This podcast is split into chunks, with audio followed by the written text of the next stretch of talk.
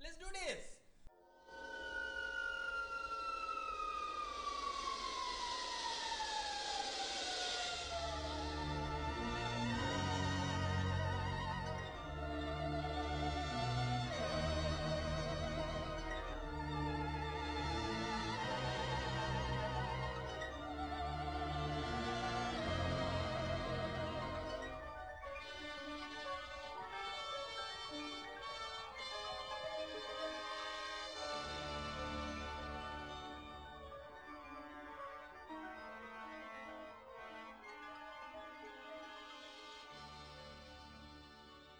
Hello and welcome to the McGavin Fried Movie Podcast. Hello, I'm Ooh. Gavin. I mean, Uh, and we're just having a little drink here on a. It's Friday, so it, it's it's okay. it's okay. It's okay if it's and Friday. after midnight. That's right. That's right. I've got a cutoff time, like b- like what what's decent before you can have a glass of whiskey. It's five minutes after I arrived. It's pretty much yes, but I think like you know like after 4 p.m. that's considered relatively decent. That's not what we did for Chinese New Year, and that's why that's one of the worst podcasts we've ever done. Probably, probably, but I think so, I Pretty think much. some people got a kick out of it though. Just like those who This is the five you know minutes who of it. who find you know you know drunken rambling very entertaining. I'm sure they had a great time with it. On Anyway, this week's show, we'll be reviewing Jurassic World, Young Ones, and that's it. That's pretty much it. That's pretty. That's pretty up to date. You you've been uh, getting a lot of invites, Yes. as uh, as you've been very happy to post.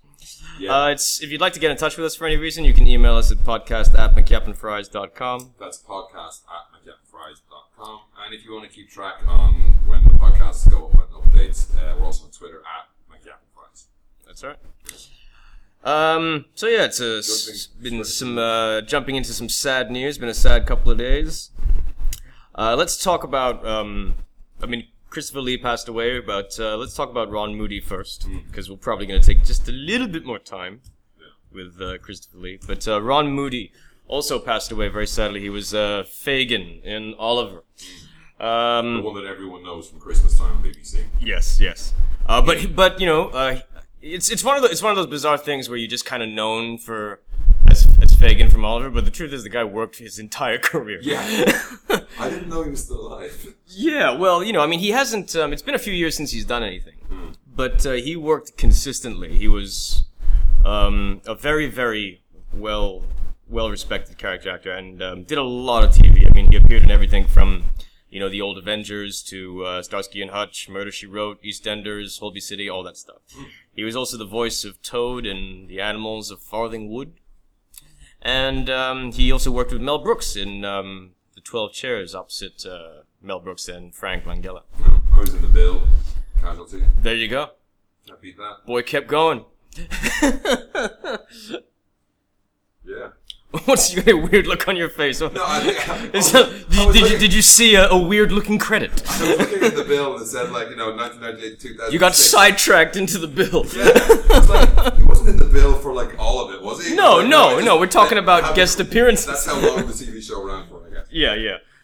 He was in it t- three times. So. Anyway, R.I.P. Man.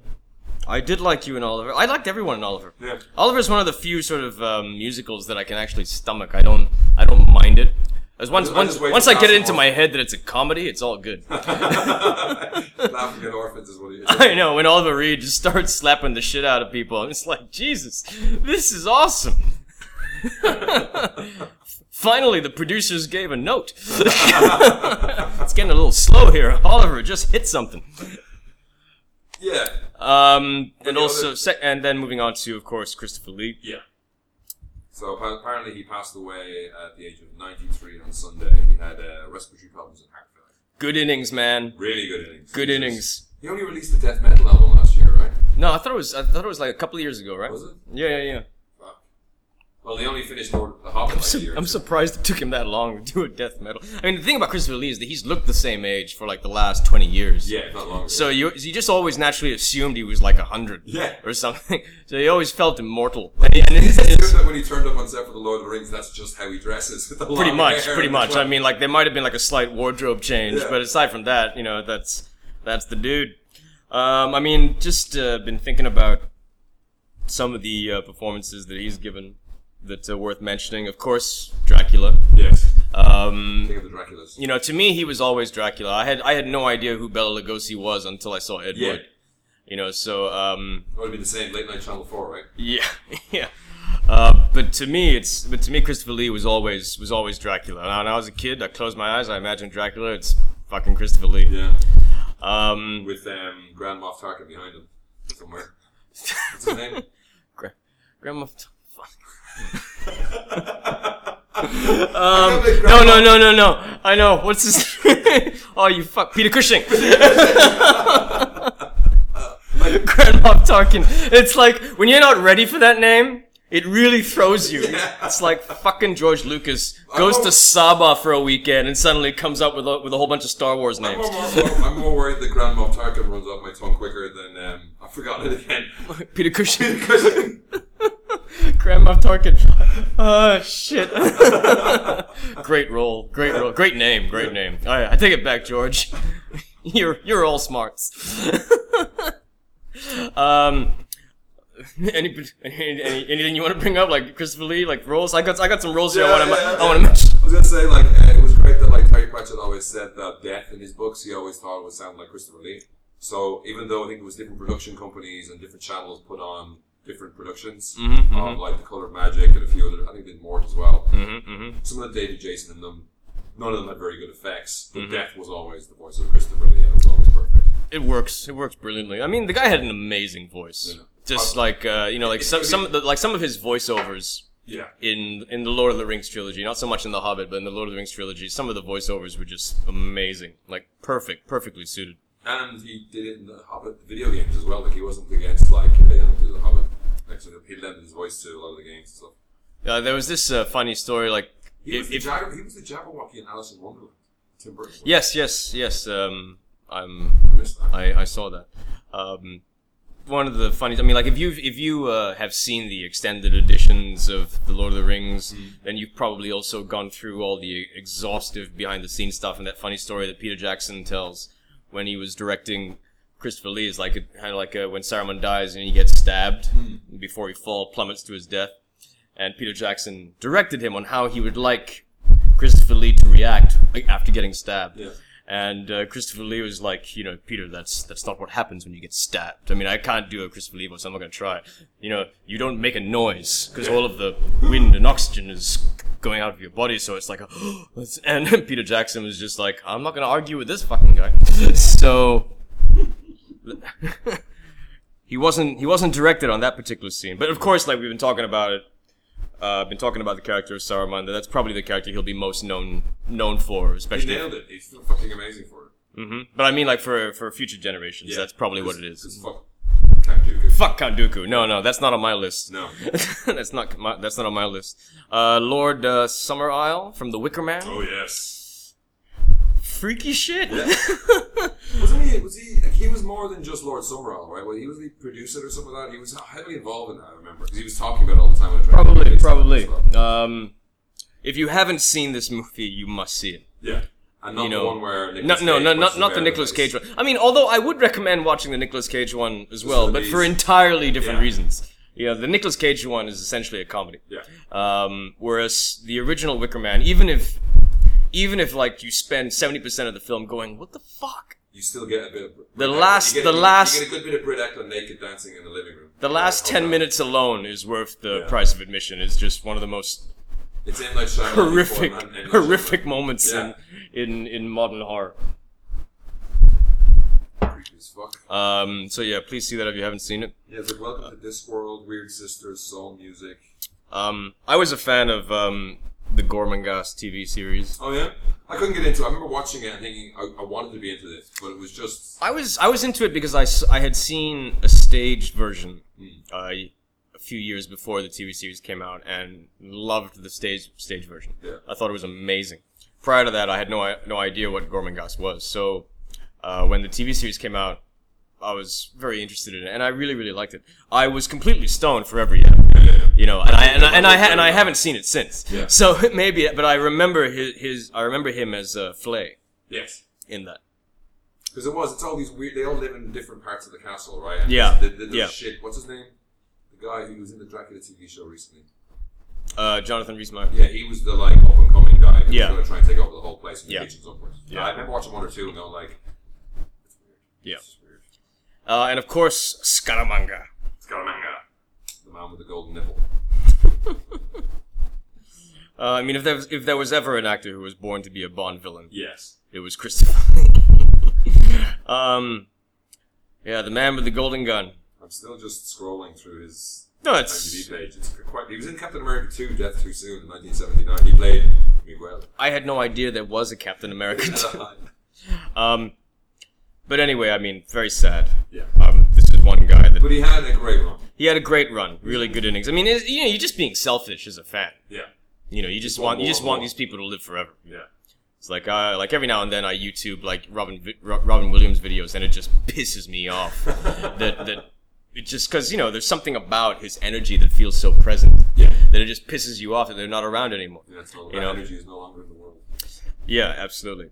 Um, so uh, what I uh, the promise that I'm making to myself is that um, because of Chri- in honor of Christopher Lee's passing, I'm gonna watch The Face of Fu Manchu and The Brides of Fu Manchu. Somebody. uh, Because I haven't seen these movies, and I can't fucking believe I haven't seen them. Yeah. I am, yeah. Christopher Lee as Fu Manchu. I must see that. No matter how racist it is. It is. Very, very racist. Um, and, that's and, what- and there's some racist stuff I want to talk about later, actually, like in, to do with um, some of the stuff Marvel's been doing. It's not racist, but Yeah.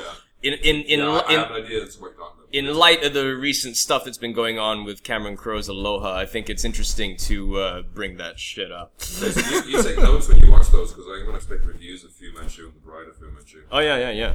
I'm. How can you not want? How can you not want to watch the bride, of Fu Man- the, the brides of Fu Manchu? I was I was talking to a friend of mine in Singapore where, where we're developing a horror film for next for next for next year, and he wants to What a like, scoop. and we're watching like uh like horror movies, like just different random horror movies, because I like I watch a lot of horror movies, but he doesn't. Yeah. So I was like saying, oh, we should watch. You know, he's like, should we watch Dracula, like the Hammer Studios Dracula? I'm like, why not? Yeah. Yeah, let's watch it. And so he was asking a friend of his, have you got Dracula? And he's like, how about the thousand virgins of Dr- uh, you know, the- Yeah. the, thir- the thousand virgin brides of Dracula? You know, and my my friend's like, have you heard of this? I'm like, no, it sounds amazing. you know, and then when we get there, the guy's like, dude, I was just fucking kidding. I'm like, how can you? How, how could you think that was real? It's like, who's to say? I mean, you, I I've, said no. There is something. there's something like that. I remember hearing something like that. You know, I'm, I'm a. I can't believe you would dangle that title in front of me, and then like, oh, I just made it up. What the fuck? The thou, just anything with the word virgin. Yeah, the, I've got the Bride of Dracula. I don't know how Brides- virgin. Uh, another thing uh, that um, are we done with Christopher Lee? Yeah, I think we're done with Uh, I just want to talk very briefly. Like uh, David Letterman retired. that. Yeah, Uh, this was actually, I mean, it's it's not new news. It's just that it's the first time. it's not new new. It's not new news. It's all. all new. It's it's relatively old news, but it's still. Um, Did you watch the last show? uh, yeah, I did, I did. Uh, it was very cool. Was it- Um, was it actually was it actually good? Yeah. yeah, yeah. I mean, no, like his last week was. Uh, there were there, were- there was a lot of cool things about the last week because different people were coming in to pr- you know basically pay tribute to the guy, and um, you really get a sense of um, the impact that he had left um, on late night talk television. Yeah. uh, as opposed to like say when Leno left, Yeah. um, because nobody came out saying you know Leno influenced me and all that. Nobody nobody burst into tears when Leno left. Um, and I'm not saying who's a better host or anything. I mean, if you're a Leno fan, then fine. Yeah, but you that know, one was a zanier. but but Letterman was the the guy that ins- inspired a lot of um, like the, f- the the format of um, late late night talk television, particularly in America, was was very much the foundation of it. The comedy foundation of it Yeah. was very much laid by Letterman yeah. because prior to Letterman, it was Johnny Carson who was Straight-laced. very straight laced, very classic, but you know still like a you know smooth as silk, a real pro. But Letterman was the first person to introduce absurdity yeah, into it um, and straight faced absurdity and fidgeting. and fidgeting you know and and the thing is is that i like i loved that about him like i mean like uh, he got a lot of shit when he hosted the oscars but i fucking thought he was hilarious you know i mean just that slight awkwardness Yeah. it's like an old michael Cera almost Yeah. slightly um, and you either liked it or you didn't Yeah. but um, he was the first talk show host to basically do a talk show where he looked like you know Enjoying himself. he looked like he wasn't sure if he wanted to be there. Oh. You know, and and there was this whole idea of the way like he would talk to guests, like if the guests were being a pain in the ass, he would put them in their place. He he didn't, uh, and he was very clever about how he Yeah. did it. And what was very funny about, not funny, but more sort of heartfelt, interesting about the last week was that some of the people that he had kind of kind of antagonized and supposedly annoyed or got into fights with in his show also came on the show. So like you know Cher, there was this famous interview with Cher where she's like you know you're you're a real fucking asshole in, the in the middle of the uh, in the middle of the show, and she came back in the in the last in, the, in one of the last episodes to call him an asshole again and give him a kiss on the cheek, you know. So that, that was that was kind of cool. Also, um, you know Madonna, who he had that famous like sort of very aggressive interview with, um, she came back. So there were a lot of moments like that. Norm Macdonald, who was a, a favorite of his, Yeah. he came back and Norm Macdonald started choking up. It's like the first time I've seen Norm Macdonald express any kind of real emotion. you Do know, you follow him on Twitter? um, not really. No, He has like because have you been listening to? Have you checked out his show, the the, the, the, pod, the YouTube podcast? the podcast. Yeah, yeah, yeah. Because like sometimes he'll just he would start talking about like when the Saturday Night Live was on Mm. the the 40th anniversary thing. Yeah. He just went on things like you know I don't know if I can talk about this, but I'm going to talk about it and I'm going to delete the tweets. And he just went on like 40, 50 tweets talking about like some shit al- also behind the scenes of the Saturday Night Live show and stuff like that. And then you know just very heartfelt touching story, a little bit about Eddie Murphy, you know why he didn't want to do more gags, all that kind of stuff, and then just delete the whole thing. Yeah, And he also he also live tweets sports, so you constantly get updates on games that you don't know anything about. yeah. No, he's uh, he's he's a crazy sports fan. No, but he was. Uh, it was. I, I recommend watching it. I mean, like um, also um, the other late night talk show hosts, Conan O'Brien, Jimmy Kimmel, um, especially Jimmy Kimmel, especially was very emotional. Um, and you know, like uh, Jimmy Fallon, and they all pretty much did the same thing. They were like, "Don't watch us, Watch him. watch him." That's nice. You know, um, and You can watch us next week. it's yeah, you know, he, you know, I mean, you know, like like as Conan said, you know, like you know, I want you to record this. Yeah. you know um but it was very nice to see all of those tributes so like if, if you're at all fa- if you're at all interested in that i recommend checking them out on youtube there's some really really touching stuff there and when does i had COVID- no idea that um, that he was responsible for giving ray romano um, the sitcom everybody Oh, loves really? raymond Oh, is, it, is that a worldwide pants? that was where my pa- no because it was this thing where ray romano was on and he started fucking getting emotional as well. I was standing in that spot where my life changed, my family's my family's life changed. You know, I, I didn't realize that he that he had done so much for so many people. Like Conan Yeah. O'Brien also was telling the same story about how there's no way in hell that he would still be around if it wasn't for Letterman because he took over Letterman Hmm. and the reviews were horrible. He was going to get shit canned, and Letterman, who at the time was the biggest thing in in uh, uh, the, was the biggest thing in late night talk talk, uh, talk shows in, in the states, called up and asked to be a guest and this was on NBC. You know, like after after he had left NBC in a you know uh, not on the Yeah, best yeah. of terms.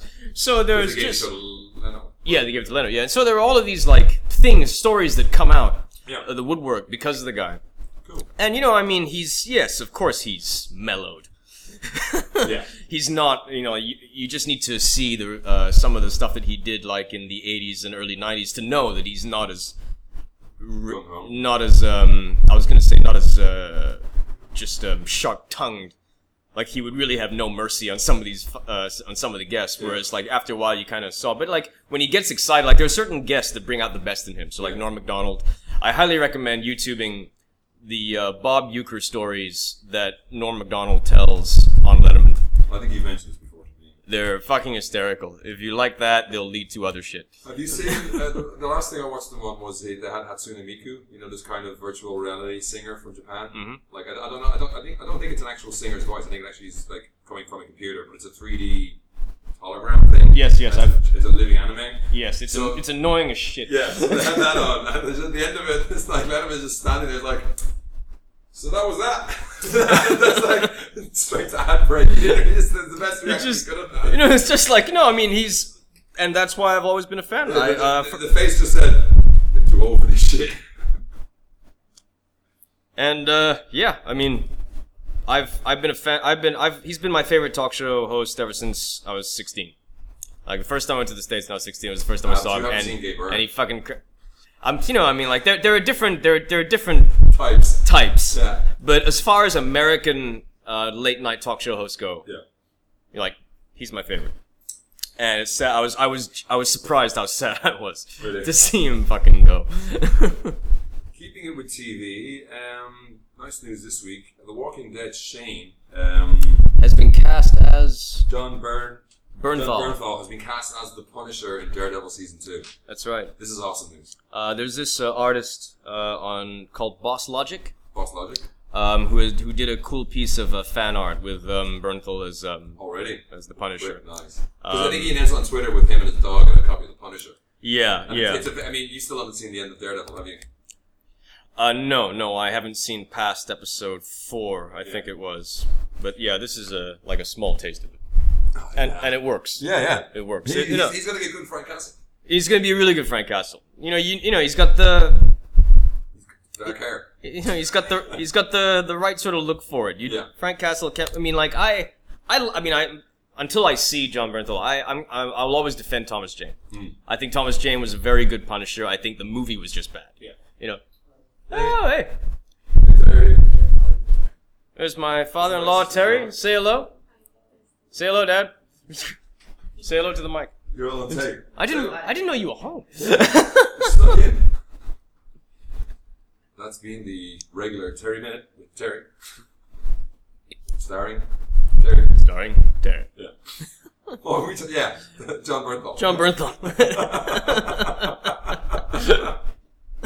I had no idea he was home. I don't know whether to edit He that keeps or edit parking it. the car in different places. Oh, It's He like, like jumped over the back wall and he just uh, it's just like he's like William. He's like Family Guy's William Shatner. What do you want to do, boys? Yeah, so this is good news, but it's interesting. I wonder how much Punisher we're going to get. I mean, Kingpin was one villain for the first season, so will we have Punisher as a kind of villain, or just be a kind of a team up? Who knows? Who knows? Who knows? You gonna go pick mom up? Okay. Yeah, All right. Uh, no, I think uh, that well, it'll probably they'll probably follow the comic. You know, I mean, he'll just. I think it's a good way to reintroduce the character. Um, someone. He'll- from maybe maybe Wilson Fisk from You know, I- inspires him to kill Daredevil. or he'll probably you know he'll probably just be like this one other guy like just this th- other fucking vigilante at first at first they they're enemies and then towards towards the end of the season they'll probably that was- realize hey we're we're we both have the same enemy Because that Daredevil milieu, you can totally see a sniper going around just picking up those backers. oh yeah no i mean it, i think it's a really clever way to Yeah. reintroduce the character because the movies have not been great Yeah. um, and they've struggled to come up with a way to make the Punisher accessible, and that's part of the problem is that the Punisher, like Daredevil, is an R-rated character, or he, or he's at the very least a, a- a 15 rated character. So I think it's it's smart that they're going through Netflix because I think they realize that's the only way to do Punisher properly. Yeah. Is because if you try and like have it be all mainstream, is like try and do another movie, it's just not gonna work. They're not ready for that sort of shit yet. Exactly. I think De- I mean a lot. I think will ride on Deadpool actually, because Yeah. Deadpool is the first R-rated uh, comic book movie in a very long time. Yeah. You know, since Watchmen. Yeah. Um, And they wrapped there recently. yeah, so it'll, Wrapped principal photography. so it'll be really interesting to see how that does, and if that does well, then Yeah. you know it might open some doors for something. We're all like getting older, so like you know, there, there's still plenty of nerd buck in the older crowd. Oh yeah, yeah. It's funny, we were just talking about this recently on one of the other podcasts, but uh, Eli Roth's Green Inferno will finally get a release, yes, so it's going to be coming out September 25th. yes, that's right. But it's going to Um, be uh, only a thousand screens in the US with a targeted digital campaign. So these will come out. Well, let's uh, just going back to Marvel since you brought up um, the uh, the casting of the Punisher. There's also been. Um, do you see the new Ant Man posters? I just saw it before we started, so it's where he's standing on the shoulders Yeah. of the Avengers. Yes, pretty damn smart. Yeah. Pretty damn smart. I mean, from Who's a, this from a Ant-Man guy? from a marketing point of view, it's it's so simple and it's so clever. Yeah. Uh, But I mean, they haven't said anything yet, but there's obviously got to be some tie-ins in the movie. Like, not just things mentioned. Someone. Well, did you see the new TV spot No. where he mentions the Avengers? No. It's it's a pretty it's pretty cle it's pretty it's a pretty nice way nice funny way of putting it in there. I mean, I, I'm the more I see We don't watch TV spots on this show, though. No, I I, I watched some TV spots because I heard that they were good, Okay. and and um, and also because I haven't been following Ant Man a whole lot, Mm-hmm. but as once you get over the fact that we're not going to see Edgar Wright's Ant Man, Yeah. you know, you got to have an opinion about this. And honestly, the more I see of it, the the more I want to see it. Yeah. It looks like a lot of fun. Yeah. It's just not Edgar Wright's anime. No. Uh, but there's this one bit, you know, it's like where my, my Michael Douglas is just saying, like, you know, if, if the wep- if this falls into the wrong hands, that regular sort of thing, we're fucked, blah blah blah blah blah. You know, it's like I need your help, and it's like, you know, wh- why, why, why can't we just? And then then uh, Ant Man says, why can't we just call the Avengers? Oh. You know, and then Michael Douglas looks at him, and then Ant Man says, "Yeah, I, that felt weird just saying." that." You know, so it was. it was- So so I mean, like, there's these nice. There, no, it's not. there's some nice nods, and from a marketing point of view, that's fucking clever. Yes. just having it's a really smart way. Because it has felt so separate all all along. It, It started has. Before the It Avengers. has. I mean, there's got to be at least one Avenger in it, right? Mhm. Maybe what's his name, Anthony Mackie, will turn up or something. Something it'd be something random like that. But uh, I mean, uh, Ant Man is confirmed for Captain America three. Oh, really? Like uh, Ant Man will be in Captain It's gonna be America. weird, like Paul Rudd just goofing in the corner. Like, It's just- I, I recently, I only recently got to the episodes of Parks and Rec with Paul Rudd in them. Oh, oh, he's He's brilliant. fantastic. he's brilliant. He's such an idiot. He's he's fucking brilliant in it. like- uh, you he's- want to hate him, but Yeah. you can't. He's like, could you just stop running? Because I really want this. I was Stop like, running, 'cause I really want I them. want this. Come on. Just my dad on my back. And he's just like, hey, it's like so fucking funny. No, he's Ant Man. no, if you if you've just dis- well, I mean, you know, I've fucking just gotten past. fucking Burt Macklin is is Star Lord, you know. So Yeah, yeah, yeah. I mean, Burt Macklin, Burt Macklin. No, we'll get to that in Jurassic World because son of a it's bitch. essentially. In, Do you watch Parks and Rec? You need to watch Parks and Rec. in, um, Ian's sister is here, just Yeah. like just. Stay, Jurassic World. like like Wednes like Wednesday Adams just sitting in the in the fucking corner not saying a word. Just- you can you can stay sit quiet. Stay quiet. Okay, you say nothing. you can say, Nothing. you can say whatever you like. Um, But like, no. In, in, when they get to Jurassic World, Chris Pratt just plays a straight version of Burt Macklin.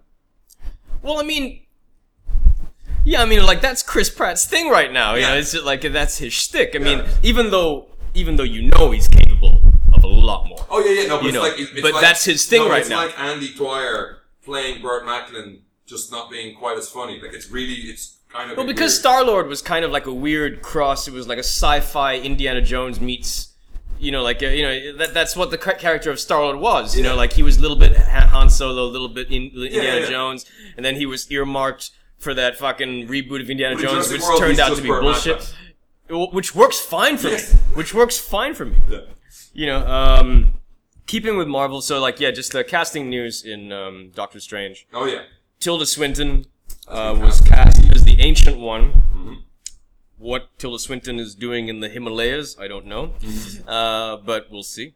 And also uh, Chitwell um, Ejiofor as Baron Mordor, Yeah. the main villain. Oh. Uh, so just a little bit of, um, I mean, I'm guessing he's going to be the main villain. Uh, I could be wrong. Yeah. Don't, But, don't um, trust the Baron. Like a little, a little bit of context. I'm not super familiar with um, the Doctor. Anything about Doctor Strange. Well, I mean, the thing with Doctor Strange is that I read the comics, but I never read. I always read them out of sequence. Yeah. You know, it was I was never, um, I never collected the book. Yeah, yeah. You know, it was like I, I read the uh, You have at the moment. like you know um, you know when I was when I, when I, I remember as a kid, like all of these titles were readily available easily. You know, you didn't even have to look for them. You know, you go to like. Just go to a friend's house; there'll just be a stack of this shit, you know. Um, and so Doctor Strange fell into the category of comics that I read when I was just ra- in random places. But I did, you know, am relatively familiar with the basic sort of structure. Of this, I mean, like he's, you know, asshole surgeon involved in an accident, Hurts his hands. hurts his hands, th- like shatters his fucking bones. And that's still very And- magic to fix him or something. and uh, he's just uh, g- uh, he he approaches the ancient one in the hills of the Himalayas. yeah. And so I'm just trying to imagine you know, how they're going to keep to this with Tilda Swinton. Um, and the ancient one refuses to teach him the mystic ways because he's an asshole, basically. yeah. And um, and Baron Mordor is a disciple of the ancient one Okay. who plots to kill the ancient one, and Stephen Strange Oh. foils this attempt. And seeing the good in Stephen Strange, he teaches him the ancient mystic ways, and then You're not right. after that's that, all. after that, Stephen Strange just you know, as you do, you just go back to New York and like protect people from evil and shit like that. There was one thing I heard, I can't remember where I heard it. It could have been on Kevin Smith Batman podcast, maybe somewhere else, but someone was talking, I think it was Mark Bernard, Bernard, Mhm. He's on. He's sitting in on Batman, Batman nowadays. He writes for Playboy and stuff. They, he was talking. Nice. He was talking about um, the fact that the ancient one he's Nepalese, right? Yeah. So uh, that won't play big in China. Oh. So maybe that's why instead of you know changing this one with Tilda Swinton, who looks like an alien anyway. I see. I see. So that was an, that was an interesting way of thinking of it, anyway. Well, it's, it's so it's basically it's a it's a PR decision. Maybe It's a PR marketing decision. PPRC people coming from China PRs. because it's a big market. They don't want to fuck up, right? Yeah. No, no, no that's, that's that seems to be like um.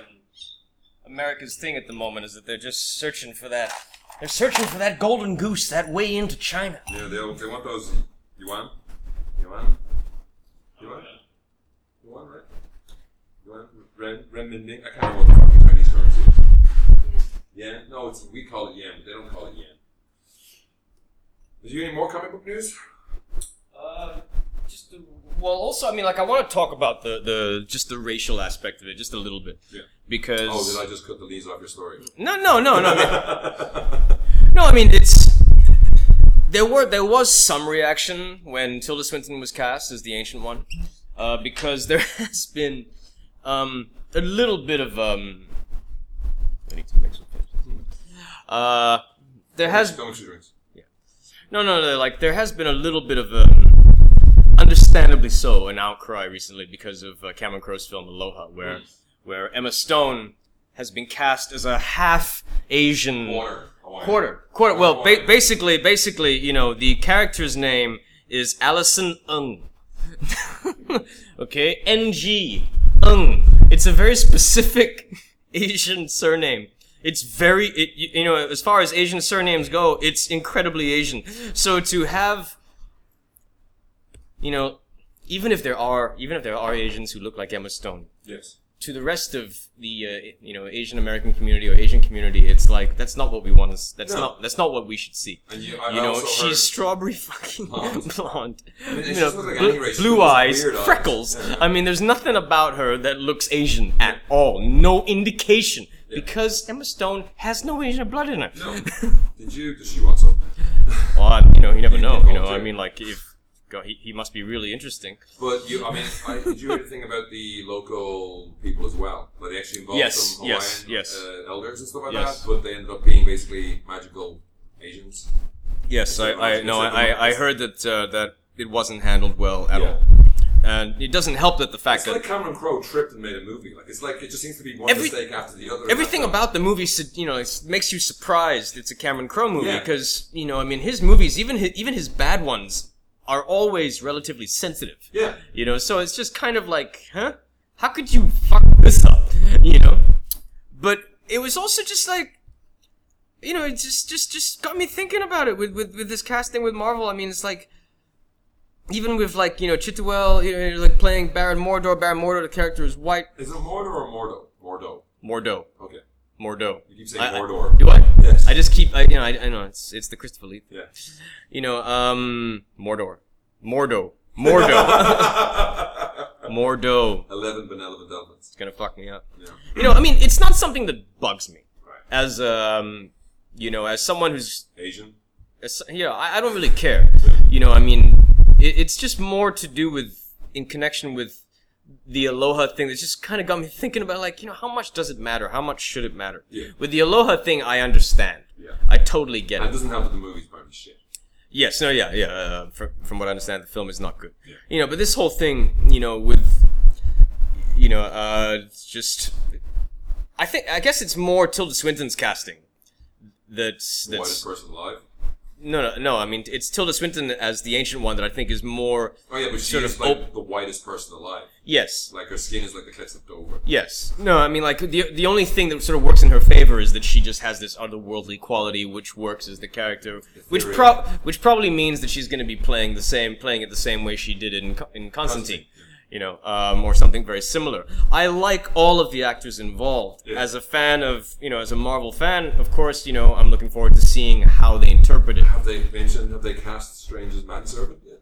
Ah, no, What's his name? Wong. Wong. Yeah. Because that's Either way, that's you- a minefield. it's like either way, whatever race you cast, Yeah. on anything other than white is gonna be racist, especially after the one major Asian role in the comic. You cast a white person. Yeah. But I mean, uh, it was Fat Man and Batman that were talking about this because they were saying like they negotiated the Mandarin so well because the Mandarin essentially is Fu Manchu, and that's a horrifying racial stereotype. yes, it is. So it is. they managed to avoid that completely. Like there's all the what Ben Kingsley thing, but then he cracks out his Manchester accent. That is fucking brilliant. I know, but the ancient And they one, start the to- ancient one in Doctor Yeah. Strange is not a villain. The, you know, there is a way you can Yeah. dignify the character. Um, so, if if it is purely to be friends of China, Ken Watanabe was that, Disney. that- that's that's that, that's kind of sad. I mean, from a business point of view, I get it. Yeah. I get it. But it's all of these like bit- it's a you know, bit- it's no, like it's- it's like it's when, a- when it's does a it end? balance You know, of it's that. like all of these uh, roles that are meant for Asian. you know you know Asians are going to non-Asians. It's But, just like, weird. Is it Tibet, Tibet, Nepal, are they close? Because it's Nepal, right? They're pretty But close. the- China has a problem with Tibet. Yes, Do they have a problem with Nepal? Nepal? I always thought they were the same place. Nepal. Speak up for the mic. Was that a mouse I heard saying is one not the capital of the other? Yeah, I, I thought they were the same place. I don't know.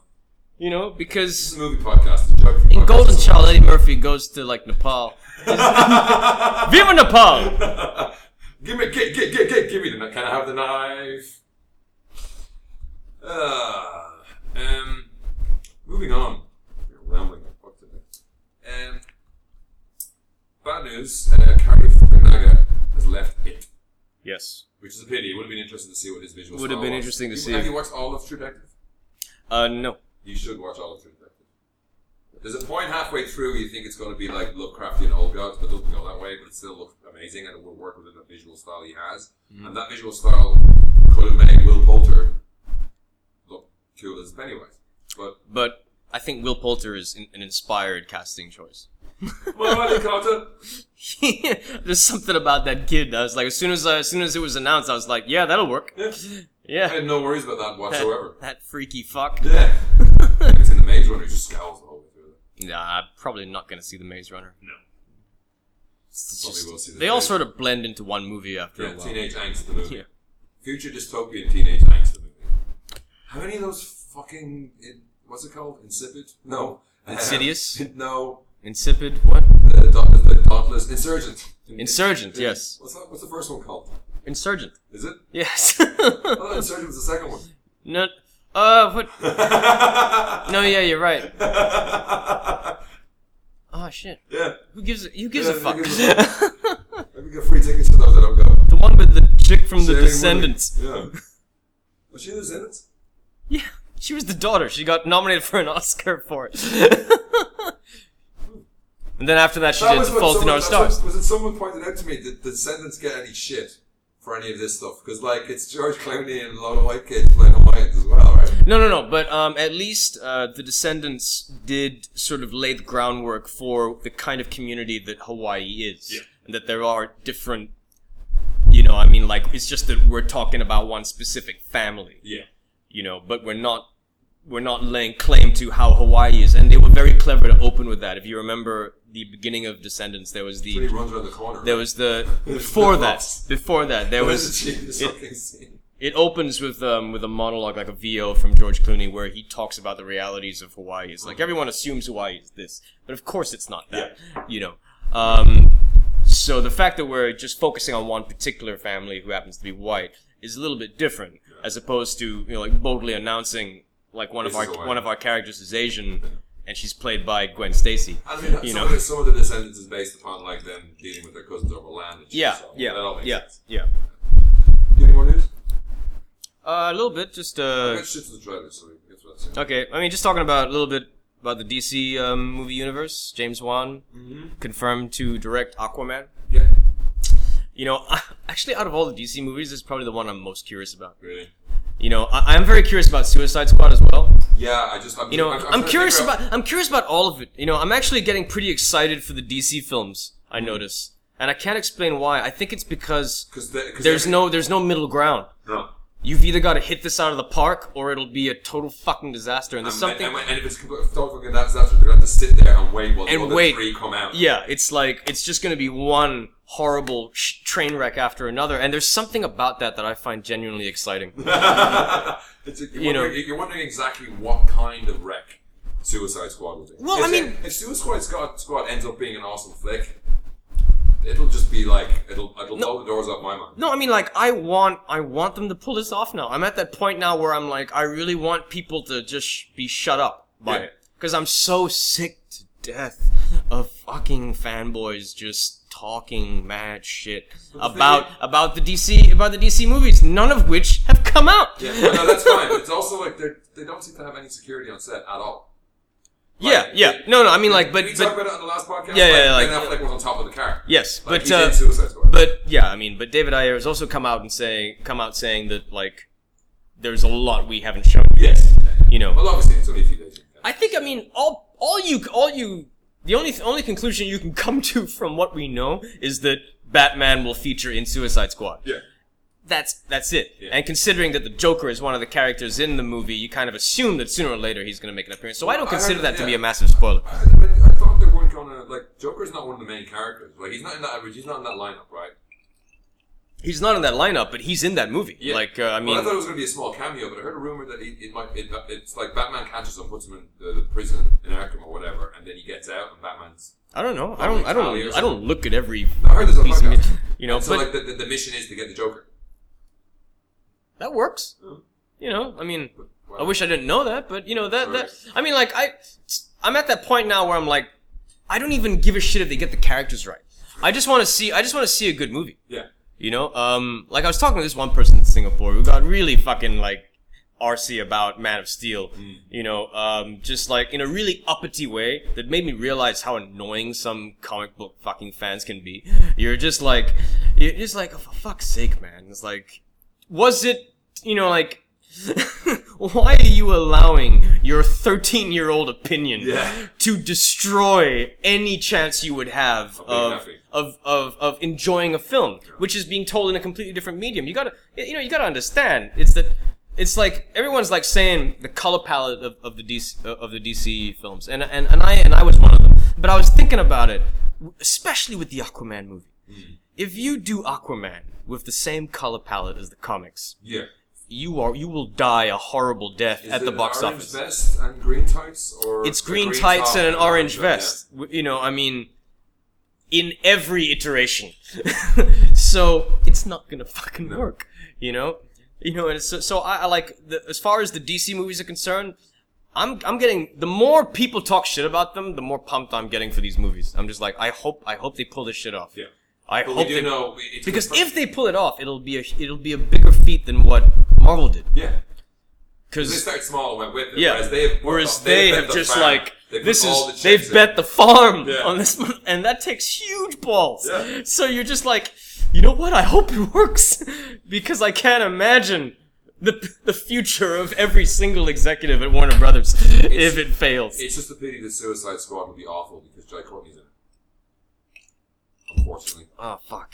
You know, you Captain Boomerang, right? have to remind me. Yeah, yeah, yeah. Oh, I finally watched that next Terminator trailer that gives away something, and I was like, oh, that's yeah, dumbish, but not that dumb, but Did- also Did, did you see the trailer where um fucking James Cameron sells his soul?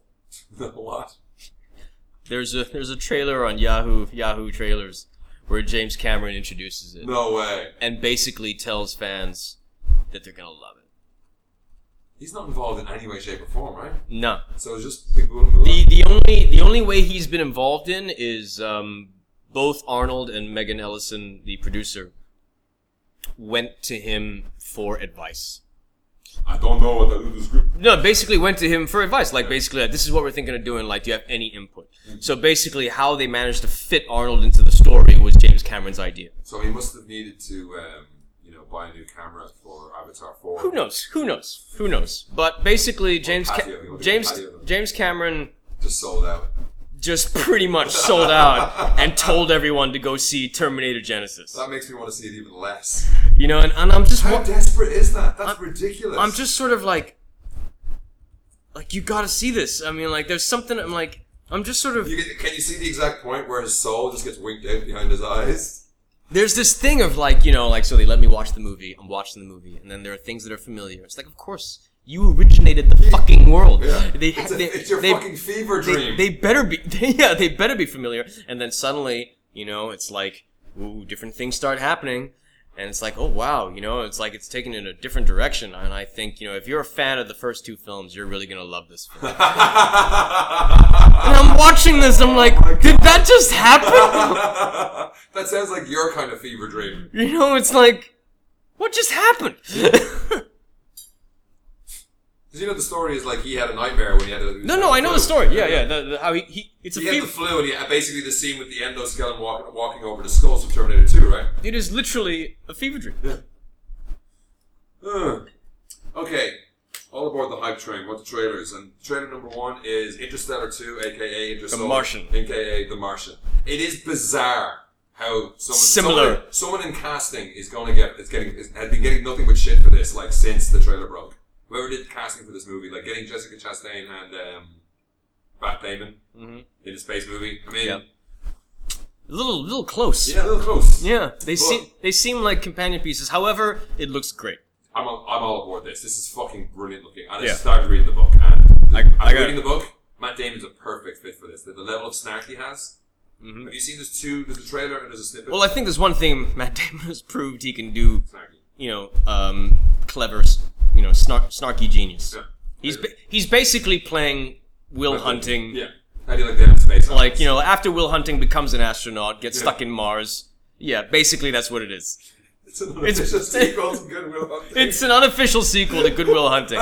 Goodwill Will Hunting went after Mini Driver. It didn't work out. He, Went to fi- he, MIT. he went to MIT. He did the work. He became an astronaut. he got stuck on Mars. What you have is the Martian. Goodwill Hunting too. I'm gonna have to science the shit out of that. Yeah. That sounds like a line for out of Goodwill Hunting. That line is not in the book so far, but I love that line. That line got me because I didn't know. I knew. I thought it was I told you about this in, in the last podcast what. about that line. That was the you know they they they had uh, showed some of this footage at uh, s- at uh, CinemaCon in Vegas or Oh, something. right. Yeah, yeah. And that was the line that everyone was was tweeting about. Yeah, but I I'm gonna thought- science the shit out of it. But I thought it was just literally him on the, on the planet, like his everything was left with gone back without him. But you know, he has got some stuff with, Yeah. and the way that plays and the way he deals with it, and the way he re- I've started reading the book. I'm about 100 some pages in. It's only 400 pages long, so and it reads just you read it like that. But Matt Damon's character is the type of character who, when he's communicating via text and someone tells him, careful what you say, everyone on Earth is seeing this, he's like, he t- types a bracket, a dot, a Y, a dot, and a bracket, says, hey, look, boobs! It's a very good looking trailer. Yes, but like it, it- everything about it, I was just like, it spoke. It just, it's like It spoke to me fucking- too. The only problem with I have with it is that the trailers for the last three films Ridley Scott directed spoke to me as well. God, so, Um, like, Exodus spoke to you, I like that trailer. Yeah, fucking, you know, I mean, but the thing is, the book is it's a genuinely- remake of the Ten Commandments. As I said, What the fuck do you it's- expect? It's, it's, it's a good idea to read The Martian. It's a bad idea to start reading it at midnight. I got to bed about two, couldn't find a place to stop. But that reads, it's it's a it's really well put together. yeah, so I'm sure it really, does. really can't fuck it up. I mean, the problem with Prometheus was they came up with an original story. That was rewritten, and then rewritten again. Yes. I think your man Andy is Andy Weir wrote the book. I think he's made enough money. He has a bit of pull maybe on this because that book is sold. Maybe. No, no. I mean, I'm gonna see it. Yeah, It looks, it looks great. yeah. The only, but I, I, I no longer sort of see the the whole a film by Ridley Scott as a sure thing anymore. No, but the actual what I you saw know, in the but what I trailer- but what I see in the trailer looks amazing. Yeah. Did you Um, see the trailer for Cop Car? no, This is very cool. you know, and, and I Yeah, know well, no it's no no essence. no, but I know what it's about. I know what it's about. It's yeah, about- like, no, but these the, two, the, the these- trailer's very clever. Two kids find a cop car and they stick the they keys in it. take they take it for a Take it joyride, for Torrid, and it looks like it looks like the mechanic from Ferris Bueller the movie, only in kid form. and and uh, and uh, K- Kevin Kevin Bacon is the corrupt cop. Well, wait, There- no, there's shit uh, you in know the what it is, It's just like you see him come out of the woods. Like she was laughing at me, like thinking it was some kind of comedy, and then you just the the the, the, the trailer just takes a hard fucking right turn, and Kevin Bacon comes out of the woods looking for the car, and then you just on the radio you hear, "All you boys are out there." And he's got like evil Tash. No, no, I've seen the poster. I've seen the poster. I I didn't realize the trailer for this was out. I, mi- it slipped by me because um, These kids are like twelve. driving around in a cop car. It was a huge. Uh, it got a huge response at Sundance, It looks really cool because then he's after them because there's, there's stuff in the boot. and you know, I'll I'll watch pretty much anything. Kevin Bacon. Kevin Bacon is one of those actors that even if you don't want to watch his movies, sooner or later you watch all of his Oh, yeah, movies. everything's better with because Bacon. he's in everything. Everything's better with bacon. That works for the food and the actor. That's right. Did you see the trailer for the program? The, What? La- the Lance Armstrong movie directed No. by Stephen Frears. The program. The program. It's called the program. Um, it's Bro. got it's Ben Foster as uh, Lance Armstrong Hey, not and the guy from um, the Space Madness one. no, What was that one called? Not Cargo. Cargo was the German one. The one with. Ah, never mind, go ahead. Anyway, so Ben Foster is Lance Armstrong, and uh, uh, Chris O'Dowd is uh, the the uh, the journalist who brings him down. Ah, it's good. Uh, the the trailer looks really really really cool. I mean, you know, it looks like it's been done very well. Um, so yeah, Chris O'Dowd is uh, play, uh, playing David Walsh, Ah, and it's it's basically this. You know, it's um, it's. ev- I mean, we know the story. Yes. We know the story incredibly well. So the trailer doesn't tell you anything what's the line they usually use for these biopics? You think you know the story, no, but no, you no, know no, the no, whole no, story. no, no. There's nothing like that. I mean, but um, but this is interesting, kind of the way that it's the way that it's shot is is that um, it looks it looks like the kind of thing. All it, it, it looks like it was shot by a young Oliver Stone. The way that there's an energy to the trailer. It doesn't feel like a Stephen Frears film. It doesn't feel feel like you know It's a lot of handheld stuff from or the something? from from the director of the Queen and Dangerous Liaisons. It doesn't Yeah. it doesn't feel like that guy. It, Yeah. it feels like it was made by the guy who made Nixon. Um, uh, so yeah, yeah, I'm looking forward to that. Um, Speaking of uh, like uh, based on real life movies, did you see the trailer for the end of the tour? yes, I did, I did, I This is did. Jesse Eisenberg and um, Um, Jason Segel Jason Segel. playing David Foster Wallace in Letter of Infinite Jest. Yep. Looks interesting. Yep. I, I haven't tried. I've heard that it's a really hard read. I've never tried reading Infinite Jest. And David Foster Wallace is someone who I happen upon articles about his life ever so often, but I don't know much about Um, I mean, I I, I never read um, him. Infinite Jest. Infinite Jest, um, but um, but I did I did read uh, quite a fair bit of. Um, he wrote this other book. What was it? Uh, fucking. No, no, it's uh, the um, the different. There there was also made a movie about like different conversations with, with different men. I, c- I think I think that's what it's called. Um, yeah, brief interviews with hideous men. Okay. Yeah, um, I read bits and pieces of that, and and also saw the film that was based on. I mean, I'm not surprised he was kind of fucked in the head because Yeah. you know, I mean, his writing is Fucking head. you know, it's like a little bit, you know, just like it's like this weird cross of Neil Labute meets Mamet meets Hunter Thompson in, in, in a weird way, and like just sort of, sort of like you know with with hints of Burroughs in there. I mean, but but not so much drug related. I mean, like you It's like more you like fucked up yeah, humanity just yeah, related. just like fucked up humanity aspect of it. Uh, but yeah, I saw the trailer for that. Looks really cool. Also, the trailer for Best of Enemies. Did you see that? No. What's it's that? it's a documentary that focuses um, on um, the uh, the sort of very antagonistic relationship between William F. Buckley Jr. and Gore Vidal, um, and it revolves specifically around um, a series of um, nationally televised debates that happened in 1968. Um, and is generally regarded as the birth of modern political television Oh. you know, like the way that, like in the sense that it was the first time that because ABC was uh, ABC Studios was gonna go, they were gonna go bust, Yeah. and um, how they chose to sort of save their ass was by having these series of political debates, making Everyone making knows, yeah. sure that the two people on the debate just hated each other's guts, and these two guys like despised each It was other. the birth of reality TV. It was it was it was the birth of the modern political debate, like uh, of how we view political, like particularly US, like a U.S. where everything's where, where conversation. U.S. political television, like uh, the way that opponents go at each other. Crossfire the This movie. this was considered to be the beginning of that, um, and uh, yeah, I mean they both saw each other as the Antichrist. You know, you had one guy who was like at the far right, and the other guy on the far left, and There's no way. In there's hell there's that no individual- way there, there's no way in hell you meet in the middle and um, the the trailer looks very very cool. Another cool trailer I saw was for American Ultra, which is Jesse Yes. Eisenberg Yes. is a stoner who finds out that he's actually a sleeper agent who's trained by the Yeah yeah CIA. yeah yeah. Th- This looks pretty funny. It looks very It funny. looks pretty funny. Just like, just his reactions to shit because he's like, he's killing people with his bare hands and with spoons and stuff, but like he doesn't really know what he's doing at all. Yeah. he really just wants to sit down, sit in his car, And and just smoke a just joint. get stoned. Yeah, yeah, yeah. No, it looks pretty funny. You got Eric Foreman as a bad guy, so I mean, Yeah. yeah. And then what's her name? Like, Cur- Kristen Stewart. Kristen Stewart, yeah. It's his girlfriend. It's kind of funny. It's like it's like it's just like when was it something about like you know I just want to go. I said he's got in my car and I killed him. And there's like a, a drone takes out his car and shit. Mm-hmm. It looks very very funny. And big one then, big one for you. It was a while ago. We forgot to mention. I think on the last podcast, the trailer for Point Break. Oh yeah, yeah. Fuck this movie. It looks awful. It looks- like it looks badly lit. It looks even the coloring looks wrong. It looks. Like it just I looks mean, weird. I just don't understand what. Again, this is like someone tripped and made a movie. Like every, as in they tripped it every single step of the way. You know, the guy who's playing Keanu Reeves doesn't seem to have any persona at all. Like I keep and and the guy who's and the guy who's he's playing a, uh, Luke Bracey. Luke Bracey. Who the fuck's Luke Bracey? I think I don't know. Luca Brasi? No. You know, and and you got Edgar Ramirez as Bodhi, and Edgar Who the Rami- fuck is Edgar Ramirez? Edgar Ramirez, he's been in t- he's been in a lot of stuff. I mean, like I, I mean, like immediately I sort of like peg him from fucking uh, Domino and Wrath of the Titans, but he's done a lot of stuff, and Oh, that was a weird movie. it is a weird movie. And he's n- and he's a good actor. Yeah. He's a good actor. He's actually Not Bodhi, though. he's actually quite a magnetic presence. you know, it's just that This seems to, he doesn't. You don't see it in the trailer. you don't see it in the trailer. I Everyone mean, seems just like sucked of all personality, and also everything's blue.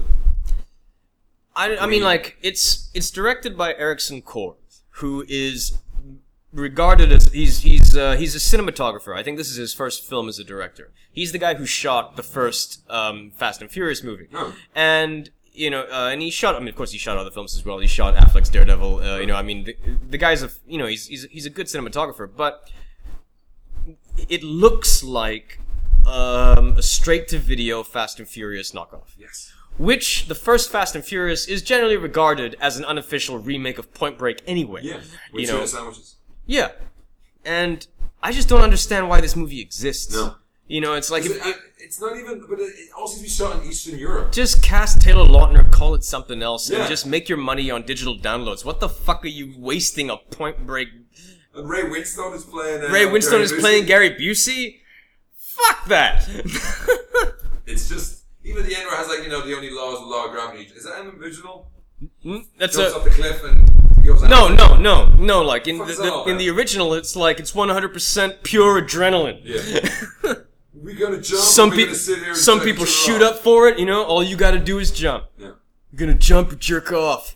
you Yeah, know, you've seen that. You've seen that chick, robot chicken sketch, right? fuck yeah. Yeah. You know, no, I mean, back, Back up. Was it back off war child? off, war child. Seriously, He's not wearing his back off war child t-shirt today, but that would have been awesome if he was. Agent Utah, are you reading my signal? Zero distortion, sir. I love these It's things. so good. Yeah, you're a real blue flame special, aren't you, son? Huh? Young, dumb, and full of cum. I know. This has none of that. Yeah, what I don't get is how you managed to get yourself uh, stationed down here with us. I guess we must must have ourselves an asshole shortage, huh? Not so far. Another So movie- yeah, as you can tell, I am very affectionate towards the original. So Yes, you are. fuck yeah, this you movie. Are an, offi- I mean, you should put on your business card. uh, Does it actually say Keanu Reeves apologist? You don't need to say that anymore. I don't think. no, on my on my Twitter, on my but Twitter. Twitter, I don't just put say it anywhere. business I don't put it on You my should put your business card. card. I don't feel the need to apologize for him anymore. No, exactly. I think he has now crossed. He has now transcended whatever that shit is. Yeah. You know, he's. Another film I don't know why it exists is Joe Dirt Two. There is a Joe you know, you, Dirt 2. you, know- you know what? I don't mind this movie existing. see the trailer? No, Joe. it's Joe I don't want to see the trailer. like, but the first Joe, Joe Dirt cracked me up. Yeah. It cracked me up. It was stupid as hell. Yeah. I don't know why there's a sequel, but I think there's more of a purpose for a Joe Dirt sequel than there is for a Point Break remake. Yeah. And what's it? Dennis Miller's in it. Yeah, well, he's he's got Patrick a Warburton's in it. Christopher Walken's in it. whole bunch of people who got a whole lot of time. Joe Dirt accidentally. Joe Dirt gets hooked, sucked up in a cur- hurricane and accidentally falls back in 1965. you see, what, uh, what's not to love? Yeah. This sounds genius. And I think it, I, I can't remember the ending. Is the ending of the movie him sitting on a park bench? I don't remember the Yeah, fucking I- it's ending. like, my I, story I here- barely remember the movie. I just remember watching it with some friends and laughing. Yeah. So How high were you? I just remember one bit of the cinema where he's like, "Yep, Uh, No, none of the cinema where he's in the men's room and he's shirtless and he's like, "That's right, I'm Joe Dirt," and, he's, and he's got the fucking cowboy hat on, and you're just like, "This is so stupid." It's dumb as fuck. You know, it's like it's like, what if Deuce Bigelow had more laughs? That's Yeah. Joe, that's how you class Joe Dirt. Around the same time, was it, is, is Airheads where they take over the rec- record station? Yeah, yeah, that's the one with it's around the same time, right? no, no. Joe Dirt came out a few years after Airheads. Airheads came out like in '91. Really? Yeah, yeah. Like Fuck. Airheads was like 90 or 91 because Fuck. I remember that Airheads came out v- not too long after um, Encino Man or California Man for you guys. Um, it was around that same time where Brendan Fraser was just Maybe I tie those movies together because of the hair. I don't know. Maybe. That's weird. Um, to go a complete 180, um, did you see the trailer for Michael Fassbender in Macbeth?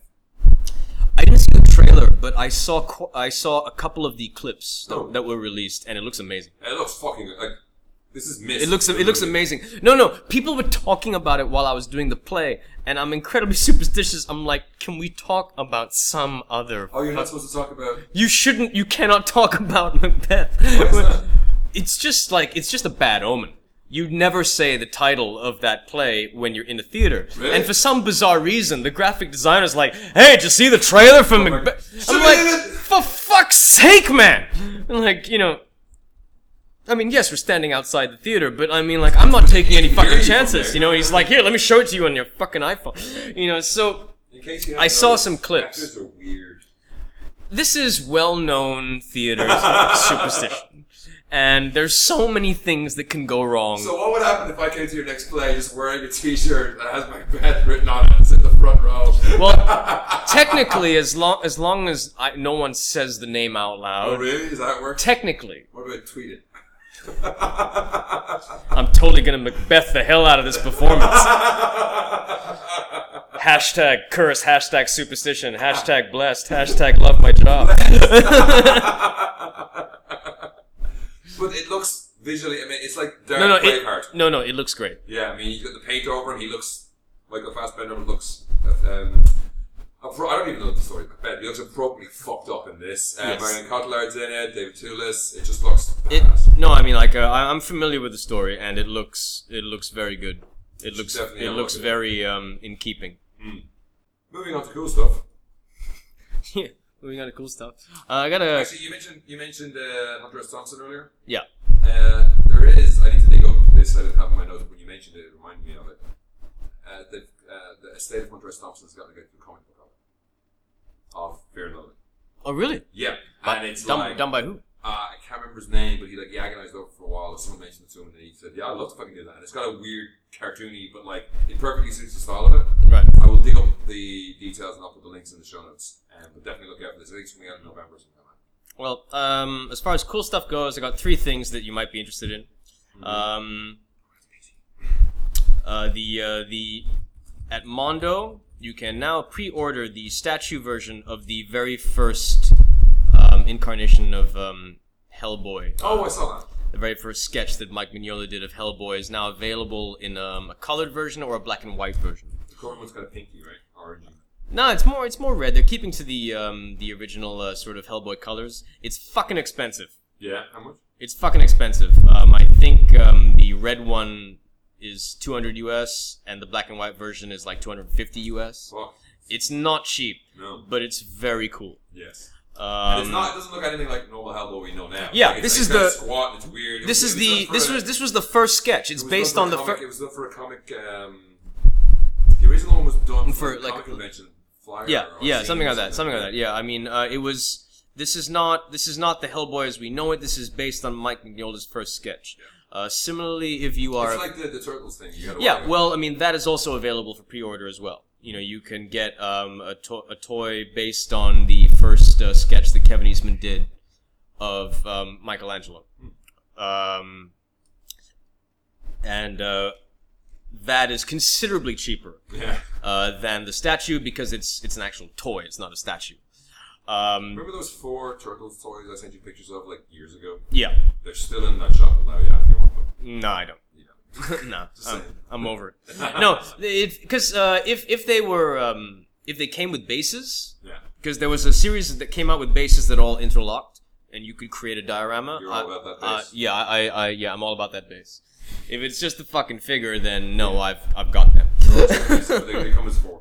yeah. Uh, so that's the one thing. Uh, second thing is, is uh, on, on graymatterart.com, uh, Matt Ferguson um, has done. We should just start calling him my friend. We should just have we should have him on via Skype and just start calling him a friend of the show. We're pimping his shit all the fucking time. We are, we are. oh, But uh, Matt Ferguson has done um, an Iron Man poster for graymatterart.com that is available in three different versions. There's uh, there's a white a white background. Uh, there's a cream colored background, a cream colored variant. There's also a metallic foil variant. All three are glow in the dark. Ooh. Um, What is it all? Use your words. Describe it. to me. It's it's the uh, it's the classic um, Iron Man pose of him like with the uh, right arm in the foreground, just say, like, Smashing the ground. smashing yeah, the like ground. the Eddie, Eddie Granoff? Yeah, it's the very classic pose. Oh yeah, that's the yeah, no, that's that's the, that's the Eddie Granoff art, right? Eddie Yeah. Granoff is his name. Yeah, That was the So post yeah, he did. yes, that was, he did as yes. concept art for the movie. So there's the regular uh, warm white paper version, which is I think um, I'll get the prices later. Then after that, there is the um, uh, the Mohawk cream version, and then there's the metallic foam version. But all three are glow in the dark, That would be cool. and the glow in the dark bit is pretty badass. Yes. Um, the um, regular edition is 50 US, variant edition cream colored is 70 US, and the foil variant edition is 100 US. Hmm. Not cheap, No, Not well, it's very cheap. badass and original art. but all three are still available. Yeah. Um, also, if you like posters, um, in Bottleneck Gallery, um, this artist um, Alex X uh, Zhang has an um, um, upcoming show. Z H or X A It's uh, Z- ZH Z Z- Chang Chang Zhang. Zhang Chang. Post one. Um, she's got an upcoming show What's she?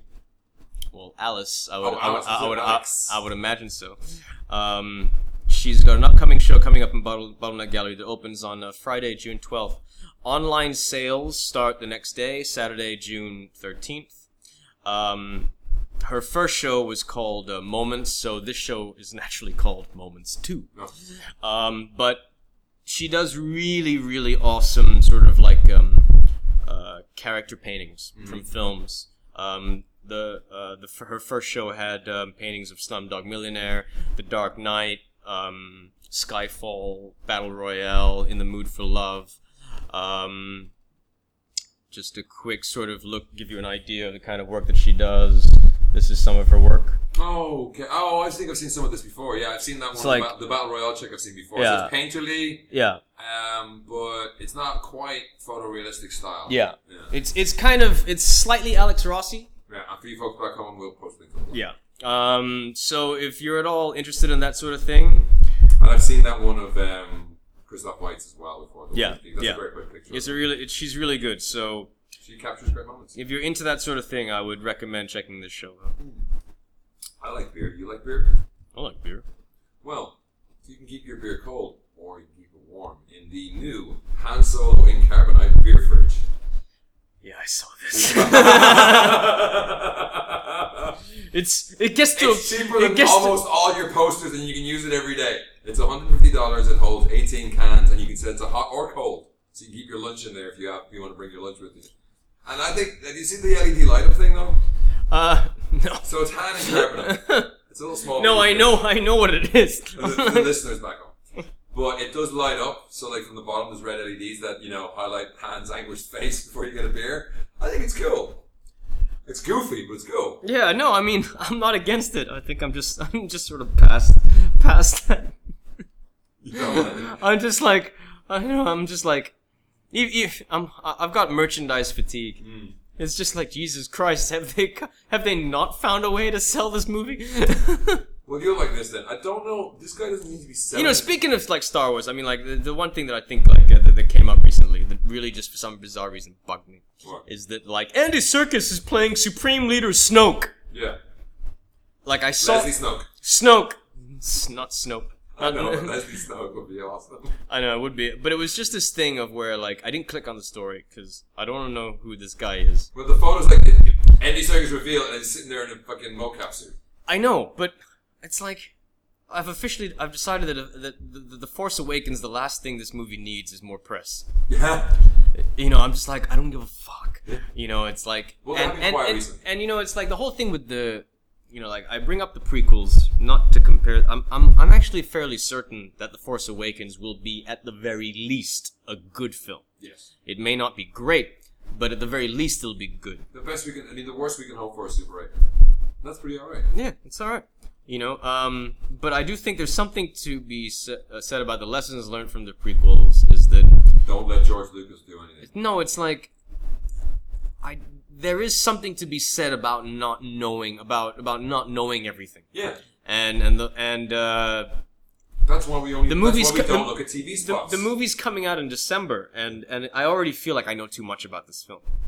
You know, there's oh, and if you, if you give a shit, yes, they will be presenting at Comic Con at Hall H. Really? Yes, and they will be. Well, Marvel ain't going there this year, right? Marvel's not going. Star Wars is going. J.J. Abrams, Kathleen Kennedy, Lawrence Kasdan, and special BB-8. and special guests. TV8. I wonder who that'll be. Um, so if you can't wait, yep. Uh, new toys featuring new characters from the film will also premiere at the con and will probably be available for pre-order on the uh, on the con floor. Which is stupid. You're buying characters you don't even know they are. Apart from Captain Phasma, which is cool. Although uh, I mean, Entertainment Weekly did show some pictures, and the Black Series Hasbro Black Series um, version of the Stormtrooper. of the Stormtrooper Yeah, I saw some. does pictures look of pretty badass. Yeah. that. And actually, you can actually. There's a company called ASOS. Is it ASOS or something like that? Mm. They're selling. It's a kit. Like it doesn't come. You can actually put it on. It's a kit. You have to do some assembly required. But They're selling like original Stor- stormtrooper armor and current new stormtrooper armor for 350 US dollars, All right. which is pretty cheap for a full stormtrooper gear. Like some, as- like I said, some assembly and maybe a little bit of painting required. But it's not like you have to build it all yourself. But they won't be ready until after. which sucks. okay. Getting back to posters, I don't know if this guy's going to do these posters, but I happened across this and I thought it was cool. Um, it's uh, an artist, I think it- it's on brutonstroob.com, link in the post as usual. And what he did was uh, he put together a photo series. I hope at some point he gets clearance from Tops and actually just produces his posters. Garbage Pail Kids, where are they now? No, no, I saw this. You Yeah, saw yeah, this? yeah. It was, So it was it's, pretty uh, funny. It's, it's Adam Baum, it's Claude Dwayne, Boney Tony, Barf and Barbara, and Noah Body, and it's like they've got the original Tops. It was Tops, right? Tops was uh, Yes. um, Garbage Pail Kid, and then it's got like a photo of them now, and they're, they're, they're, they're really fucking cool. They're totally fucking gross as well. yeah, yeah, no, I, I saw it. Barf and Barbara is disgusting, No, I saw this. I, I was, I thought it was pretty cool. and I hope that Tops get involved and actually just do a full one of these. Hmm. Did you watch Kung Fury? No, I didn't. Okay, so cool stuff online free movies edition. Yes, I know of it. Yeah. So Yes, it uh, I- came out. It's online now. So if you look at Kung Fury, they actually, it's a thirty-minute long '80s movie, '80s styled movie. It's goofy as fuck. There's a cop in it with the head of a Triceratops. They call him Triceracop for no reason. It's great. They travel through time in a Nintendo Power Glove and an old PC. It's goofy as fuck. They fly, fight Hitler, the Kung Fuhrer. Can't believe no one put that joke before. It's fun. Definitely worth a watch. It's only half an hour. The other one that's free is I haven't watched this yet, but I keep forgetting about it. I found my notes. Predator: Dark Ages is also free online on YouTube. Oh, really? So it's basically a thirty. It's twenty-seven minutes long. It's uh, Predator in Middle England in the mid eighties, essentially. It already sounds shitloads better than the last two Predator movies. Well, you think the last of any was Predator movies? I, wa- I rewatched Predators a, a while ago. I just got an inkling to watch rewatch Predators, and I still like Predators. no, I don't mind Predators. I just think it's a little bit of a wasted opportunity. There was, l- you know, I, I, a little too much reverence to the original. They were trying to hit similar beats. They were trying to, they were trying to hit similar beats as the original. I really like it. Um, no, I mean, I, I think it's, I, you know, I mean, it was weird. I as just far as- forgot- Robert Rodriguez, right? yeah. I forgot there was a Robert Rodriguez Predator movie for like a year or two. No, but he didn't direct it. He just produced it. Oh, producer, who directed it again? Nimrod. Oh yeah, that's it. That's his name, Nimrod. Nimrod. something or other. Nimrod um, Amtal or Yeah. Avital or something. No, I really, really enjoyed it again. I was like, this is great. No, I mean, I think it's a solid B movie. Like, it's a solid sci-fi B movie. But it's not, it's not a patch on what what the original Predator was. No, but badass. Yeah. if you'd like to join the conversation, as Chris Hardwick says, you can email us at podcast at com, like these people do. That's podcast at mcgappenfries.com. What do they say? Uh, Gordon Green Room 136 says, Topic to dis- discuss on next episode. What do you think of ja- Ja- James Wan doing Robotech? What do you think of a Robotech motion picture? Robotech's a weird thing because it's originally, you know, Harmony Gold bought Macross and two other TV shows and edited them hard, edited them into a weird Yes. mix match of shit. Yes. That all had transforming fighters, but also completely different storylines. Yes. Um, Which is why it's been so problematic to adapt because how Yeah. do you go to the US rights, but this movie can never go to Japan or something because that's the original rights to the original shows with someone else? something like that. I mean, it is a bizarre situation, but um, you know, Harmony Gold made it work. I mean, they made it work. I, I, I was a huge Robotech fan as, as a kid, but it, you know, like, but partly for the reasons that you said, my memory of the story is very hazy because Yeah. the story is all over the fucking And place. it 'cause- wasn't really on the UK and Ireland. Like all I knew that was that's the TV show that has Jetfire from Transformers in it. Because Yeah. because Yeah. at that point Hasbro were buying designs for transforming toys Yeah. to make in the US and, And- sell us under the Transformers banner. and and the and the and the Macross jet robot is It's Jetfire. totally Jetfire. yeah, it's but completely then that Jetfire. deal lapsed, so they've since Stop doing it. stopped doing it and changed Jetfire a couple of times. I think they've even gone back and gotten that deal again so they could make a, a, a Valkyrie version Yeah. Yeah. Jetfire. But I have the original Jetfire at home. He's a bit. knackered. I, I had it. I'm not sure if I still He's a have bit it. knackered. Some of his armor. The, the stupid thing with him was there was like armor that bolted onto him that wouldn't stay on if he was in plane mode. I So gotta. it's I like mean, a small I bag. got. to I got a funny story to tell about Robotech. Um, the first time I went to Comic Con in 2009, I had a sort of. s- I had a, a pretty drunken conversation with um, the late Carl Masek.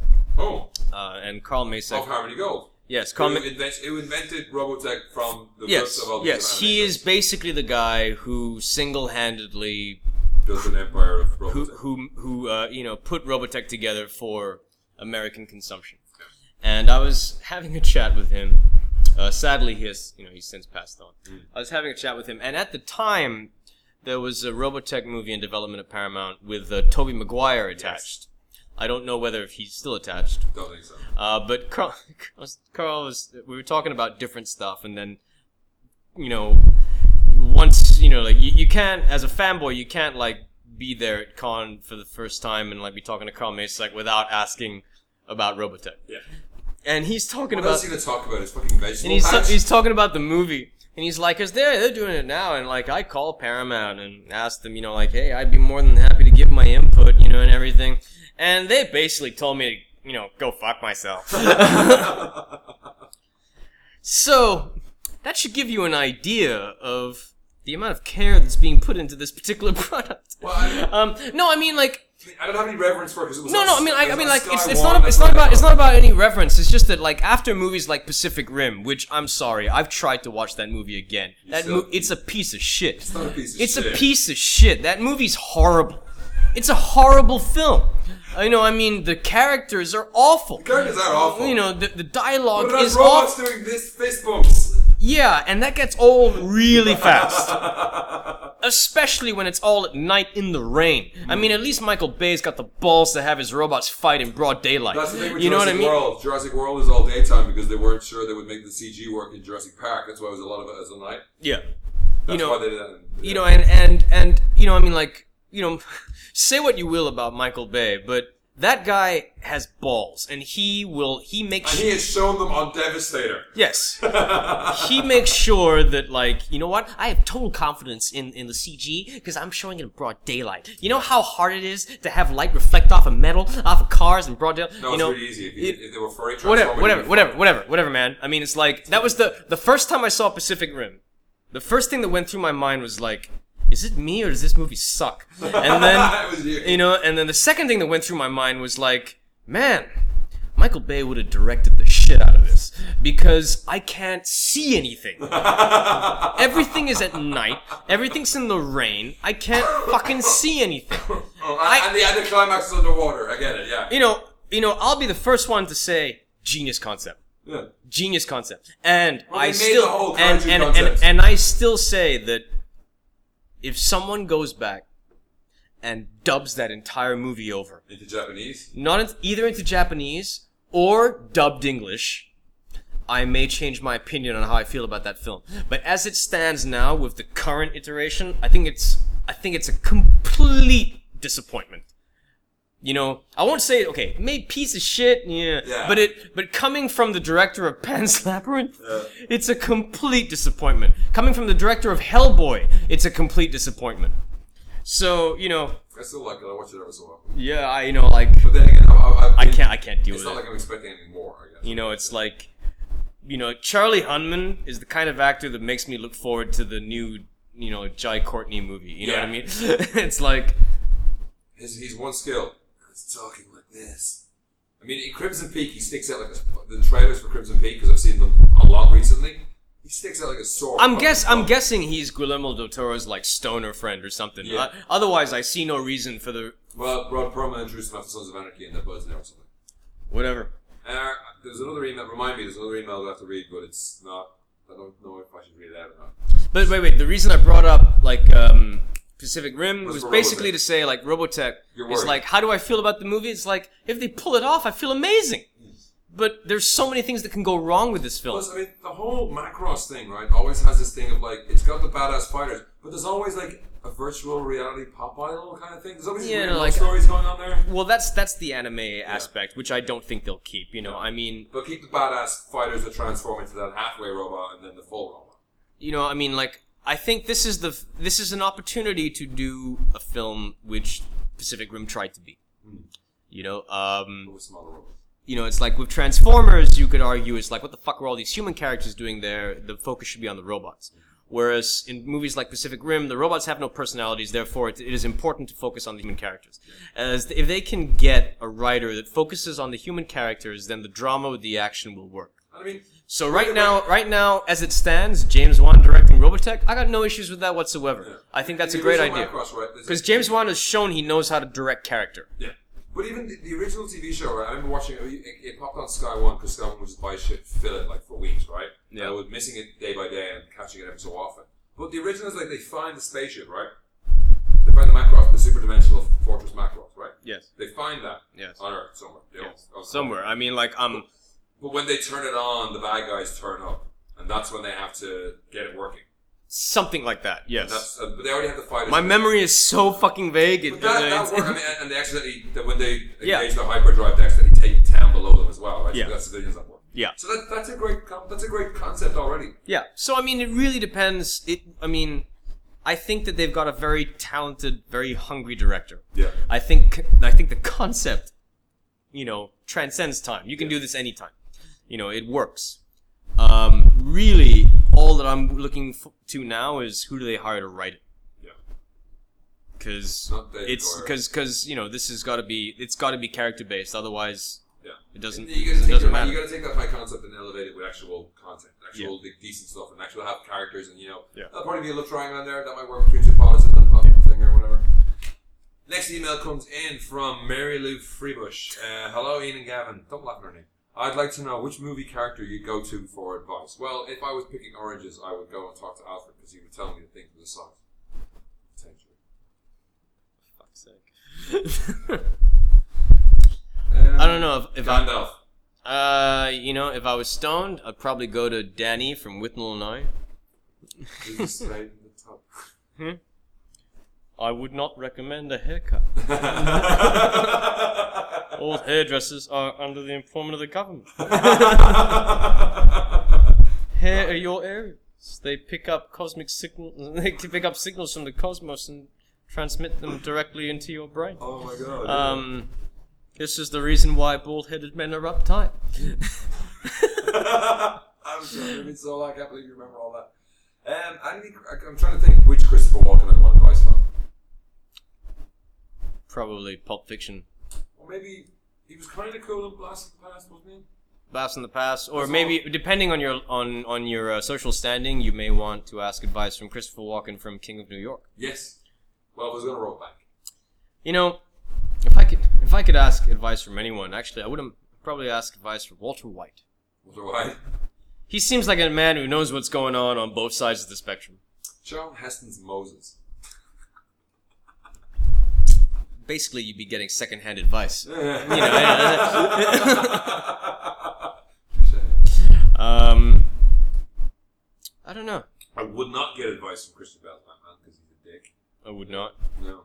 Uh, Jack Burton also would not get advice from him. you know, I, Trouble in China. maybe Egg Chen, maybe. Oh yeah, Get Nick some knows advice. what's going on. Get some advice from Egg Chen. Hmm. Um, actually, no, if I could, I would want to get some advice from Andy Dufresne. Andy Dufresne, he'd probably call you up choose. and I'll put him in the hole. Maybe I'm being obtruse. How can you be so obtruse? It's like such a weird- such a random. What did you call me? It's like it's like two intellectuals. Like the fuck did you call me? That's how you reacted when I called you dense. yeah, yeah, yeah. I was like, for that moment, I was like, I now I know how Andy felt. It's like when I say cheers, big ears. You just lose it. yeah, the first time, yeah. Okay. Uh, our next email comes in. Uh, I can't remember from who. So it says, "Hey, so I read somewhere that aloha is like a banana that's been left in the sun too long, limp, mushy, and soft in the middle, and basically an updated blue Hawaii, minus the Elvis and at least Elvis could sing." That being said, what's your favorite Cameron Crowe movie? mm, I really like Almost Famous. uh, singles. Singles. Yeah. I've watched that as many times as Almost Famous. Almost Famous, and the other one is um, he did uh, Vanilla Sky, right? He did Vanilla Sky. I mean, only for Tom Cruise running through a corridor screaming "Tech support!" Yeah. Um, he's done. He, I mean, he's done some good movies. You know, um, say anything. Mm. Uh, I mean, Cameron Crowe's done some good films, but uh, for me, it my favorite is Singles. Yeah. I saw, I saw that at exactly the right time. At ex- you know, um, I was just a little bit younger than all the characters, but they were they were all like perfect personifications of how I imagined being a young adult would be. Yeah, they were And- aspirational. and um, you know, like for all of their fucked upness, I was young enough for that fucked upness to, to still be cool. Yeah. Uh, so, and Jerry Maguire's good as well. Jerry Maguire, yeah, I mean, no, I mean, like he's done. I, I like a lot of his movies, uh, but Not Aloha. I haven't seen Aloha yet. Oh, he did Project 20 as well. But for me, I mean, like Singles is my favorite film of his. Huh. There's actually, speaking of saying, saying anything is with uh, John Cusack, right? John Cusack, yeah.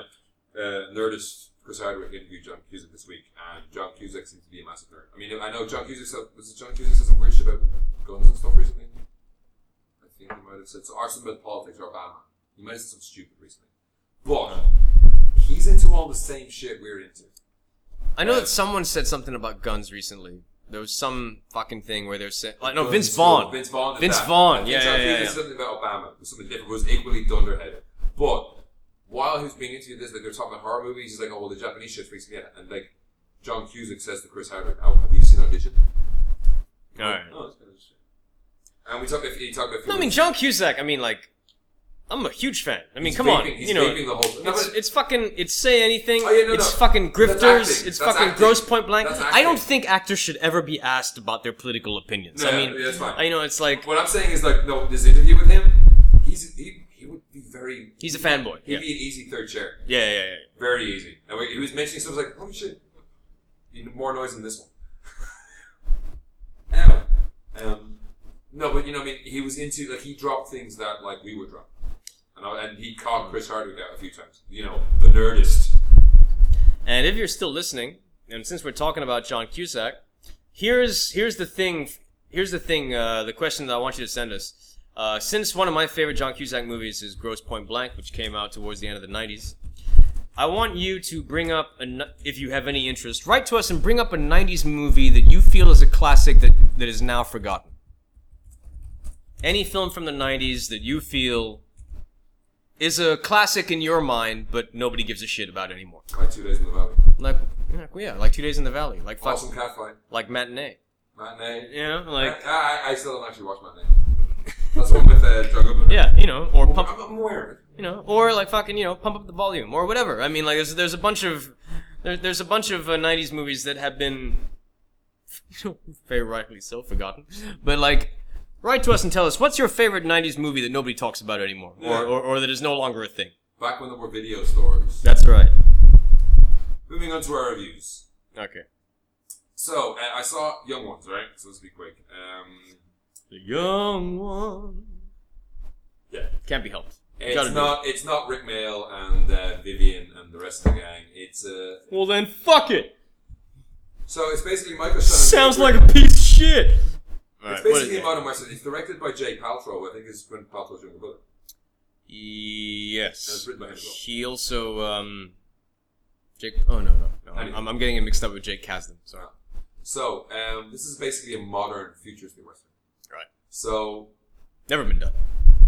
uh, Just kidding. outland. I'm just kidding. It's been um, So essentially, the U.S. the, the whatever part of the U.S. is is dry. Right. Um, there's not enough water. Water is running out. So so it's like California today. Yes. so Michael Shannon uh, has a mule, but he he runs supplies to the guys who are building the new water supply line, right? Mhm. And you know he's doing that because he wants to try and convince those guys. You know, just leave the bottle on the table. Are you not? He wants to convince those guys could they possibly run the water to his farm because he has got good land. He's got land where you could actually grow crops. But it's very hard to get them to win around. You know, they're working for the man, and the man wants the water to go some other place with the corporate farms. Very much like, oh, I don't know, Nestle in California. Right. Um, then his mule dies, and then he gets one of those Boston Dynamic big robot, big dog robots. You know those ones that you, the videos online people kicking robots. Big dog robots. Yeah. You know, like, they're just like those freaky ones that like bounce on their feet. Those scary fucking looking motherfuckers. Those guys. Yes. So he gets one of those. But uh, Nicholas Holt is the son of the guy who sold the robot, and he thinks that his land, you know, his land is shit. Even if he gets water, you can't grow anything on it Mhm. but he's kind of going out with uh, Michael Shannon's daughter, Elle Fanning. You can still date when things There's are no not water. bad. Yeah. They've still got lube. No water. So yeah. So yeah, it's just like trying to like they're living in they're living in containers. They're trying to make enough money to get water for their land. Water is just short, you know. It's it's fucking hot all the fucking time. And it's basically kind of like giant. You know, the Yeah, the uh, James Dean. James Dean movie where it's Mel like Gibson he's, movie. he's, he's the only one who thinks that there's actual oil in his land, Right. that Right. kind right. of thing. Yeah. Whereas like Nicholas Holt wants to do something, and oh, is it, is it, uh, Michael Shannon's other son is um, I think it's Cody Smith McPhee. What was he? in? Uh, he was in the road. Oh, Uh, he was also um, Ender. ah, was he? Ender's game. That was Ender. Yep. Fuck, Ender got big. Yep. So he's Michael Shannon's son. So He's also one of the front runners for Spider-Man. Yes. So um, Nicholas Holt plots. So essentially, Nicholas Holt wants to get stuff, and things happen.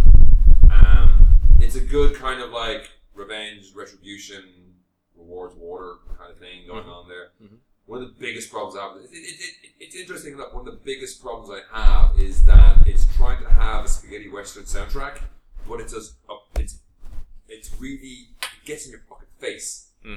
Like you can't not hear this. Like the soundtrack, you get these beautiful vistas and like this fucking robot walking or whatever. But it's like it's too loud or it's just the wrong type of music at that particular moment. And it just kicks me out of the movie constantly. They needed Chris Nolan in there. Yeah. It's And like even- okay, anytime like dialogue you don't give a shit about, just turn the volume way down and turn the music way up. That's Interstellar. It's like anytime anyone says anything boring Yeah. or anything that he's not sure he can back Space up, is and it's sick. just like fuck up the sound design. No, it's but like this one, this, this is like this is the What the soundtrack, fuck the actual did he music, say? and it's like it's like it's all like uh, it's a bit like brick. You know, sounds like a brick. Yeah, yeah, yeah, yeah. It's got like a brrrm, it's got those kind of like you know weird irregular beat kind of things going on. yep, yep, yep. But it, yep, yep, yep, but, Yep, yep, yep. Yep. But it's just Uh-huh. really distracting. Uh-huh. Yeah, It's yeah, really yeah, distracting. yeah, yeah, yeah, yeah, yeah. Um, Uh huh. Yeah. I'm dancing around the full plot because there are spoilers. Things happen. Uh huh. Yeah. Uh, yeah. Uh-huh. Um, it's interesting, but it's not fantastic, and it's a reason. That's why when we, we were rating with the trailer, because it looked awesome, and Yeah. then it all of a sudden appeared on Netflix. Yeah. It wasn't really given any. Shrift. It was given short shrift. But there were a few movies for a while that seemed to have a very similar look and feel. Like there was an An- Antonio Banderas robot movie called uh, Au- Autom- Automata that also had That a came out here like almost got it. yeah yeah. It, al- it also seemed to have a very similar feel. Yeah, I have. Actually, You know, I have, I like have they that were on like my it was all watch list. shot by the same guy or Yeah, something. yeah. It's all that kind of burnt out future. Yeah. Future tech. Yep. Yep. Stop. So yeah. Um. Finally. What do you do? Okay. Jesus fucking Christ. When he's doing a review, I go, Sarah, this is his crap. Was I'm doing a review? Was with the eyes, goes to the bathroom, pick the nose, fucking crap. So, this week Jurassic World came out, the fourth in the Jurassic Park uh, series. So, the nice spin on this one is that, like, unlike two and three, you're not visiting the ruins of the old park or the research station, right? Mhm, mhm. It's Isaac Nublar and he's the Nublar too. I I never saw Jurassic Park three. Really? Yeah. Jurassic World? Jurassic Park three. Leone is three. The, the Ye- Lost World, sorry. no, yeah, the, Tay Leone and Hil- William H Macy is it's three. three. Yes, I never saw Jurassic Park three. Yeah. Uh, because the Lost World was enough. Yeah, You That- know, that was two. The So- Lost World kind of pissed all over the first one anyway. Yeah. I mean, it was wasn't a great So film. the T Rex is in the ship, right? And it gets into port in San Diego, San Francisco. And all the crew are dead, but the T Rex is still in the cargo hold. So who ate all the cargo? Who, who ate all the crew? This is going back to That's the part Lost Lost World. Yeah, yeah. And also, where the- Like, if you notice, I've you- only seen the Lost World once, and Yeah, that but and that's that's what I when mean. it came out. But the other thing, the other thing is Vince Vaughn just disappears. yeah, He yeah, doesn't just like say, "I'm going to do something." He just all of a sudden he's not in the movie anymore. yeah. It was fucked up. But that thing was like, were the raptors on the ship and they the people? Because the T Rex, the T Rex get out, eat all the crew, and then get back in the cargo hold and lock itself in. What what does any of this have to do with the new film? Is is We I, are no longer humping the bones of John Hammond's corpse. Corpse. Corpse. you know, th- those are the two movies I like. You're going to the research station or you're going to the old pack, right? so ba- so basically you're saying that we can watch the first Jurassic Park And then this one. and then just skip straight to this one. Yeah. But the 22 years in between, Yeah, you need to be aware of that because this is a loving homage to the original. it is. It is very much so. So the deal with this is it has been 22 years since the original movie came out. Yes, Now we can feel old. yes. Hold- Nineteen. Hold, hold, on to your butts. We're old. 1992? Or the one. 1992, yeah. So in universe, Jurassic World is open, Yeah. and it has been open for 10 years now. Yeah. Without incident. Yeah. And the island is split into the touristy theme park section to the south and the north they have the resource section. Right. And the realities of actually running the park are that they have to come up with a new attraction every couple of years. Right. It's like once they've got dinosaurs, it's like eh, whatever after a while. You know, Yeah, It's still yeah. hardly expensive to get there. Still, it still is the Nublar. Nublar. It's still the same island, or whatever, so there's still no chance of escape on that stuff. Right. But for the first, it, it's essentially three part, three prong attack in this movie. There's like Claire, who is Bryce Dallas Howard. Uh-huh. Uh, she essentially runs the park. Yeah. Then there is Bird Macklin, Yeah. FBI. Yep. Chris um, Pratt. Ex ex Navy ex ex Navy. He's he's a seal. He's ex Navy uh, expert, uh, animal expert, and he's been trying to train velociraptors. Yeah, the one thing that's been uh, trolling the net is the whole idea of raptor whispering. Yeah. Now they very you very see early on, You saw it?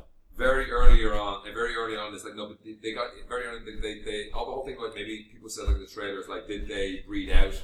Did they selectively their genome so that it would be more docile and that? No, he's like risking it working with these things, and they Right. very clearly s- up front they say they're not domesticated. Yeah. and uh, Vincent D'Onofrio Yep. is like he's like we can take this, we can take this. It's, he's basically the guy from the company in Alien Right. aliens. He's like, well, we can weaponize these things. And Chris Pratt's like, dude, they're barely not eating me. Barely. Yeah. So they make very clear that up front. So he's he's the bl- he's the blood-sucking lawyer Yeah. from from the first Jurassic Park. It was even worse. All right, right. I've got all these scientists here, and the only one who's on my side is the blood-sucking lawyer. Yeah. So then you've got the, uh, the two kids who are just like, they're, they're That's like, my Richard Attenborough impersonation. that's awful. that That was the more blood-sucking Michael Caine. lawyer. That was awful. That was, that was genuinely terrible. Fuck. You're only supposed to blow the bloody doors off. No. Don't throw those bloody spears at me. It's Michael Caine. As he gets older, he has to take a breath. And it was a size. Now, Anywho. now that's lovely. So, and then you have so the, the, these two kids who are Claire's nephews Yeah, who were sent over, and she's supposed to hang out with them. She's one of the she's not hang out with kids. yeah. Those are what's in the mix. Yeah. The the park is Ian Malcolm. Malcolm's nightmares come true. There is a petting zoo with tiny triceratops with saddle on. The T Rex exhibit, the majestic king of the dinosaurs. The little kid can't fucking see it because there's a queue in front of it, and they're in like a closed, safe space, so they can't see the T Rex eating the carcass. Like, you know what I mean? Yeah. The park is kind of shit for these kids. Right. So they've gone beyond, they've gone past whether or not we should do that. You know, in the movie in Jurassic Park, when Malcolm's like, "Should you? You were so busy doing it, you didn't you stop. You didn't stop to think, should we do it? Life finds a way. Yeah. In this, it's like they've leapfrogged that argument completely, and now they're like, uh, How far do you go? Yeah, because Bryce, the Bryce Dallas Howard's character treats them like uh, a attractions or events, Yeah. not living animals. Yeah.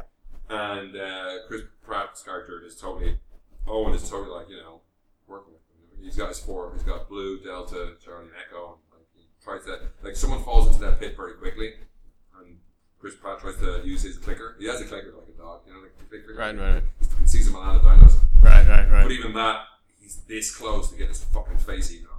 Caesar Milan's a fucking fraud, by the way. Is he? In, in my eyes, he is.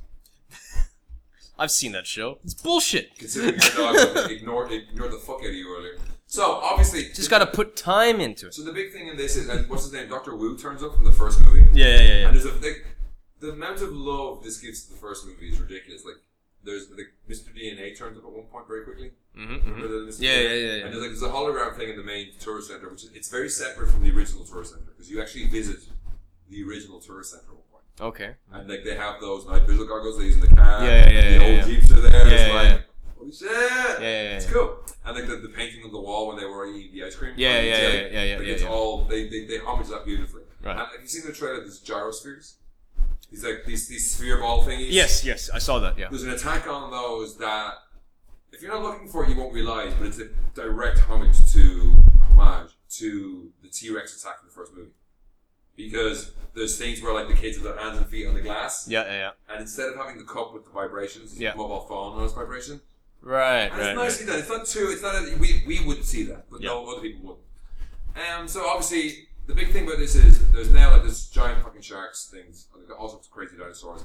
They have this whole build up of they've tried to. They have to keep doing something. They have to invent. They have to not invent a new dinosaur, but they have to bring a new attraction every Yeah. so often. Yeah.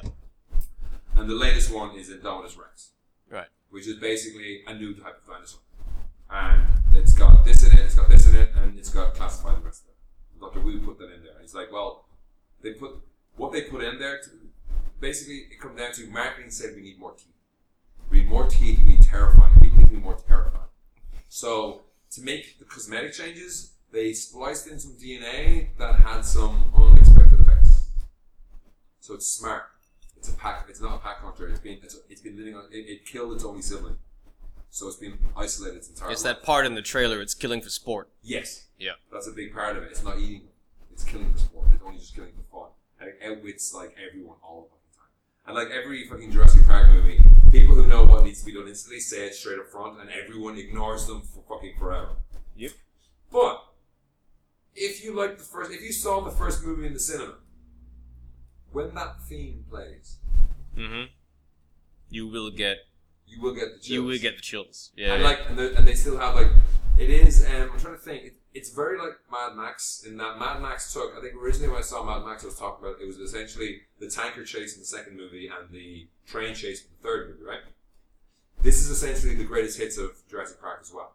Like you have this, like the the tense conference conversations in the um, control room where it's like nice and edgy this time.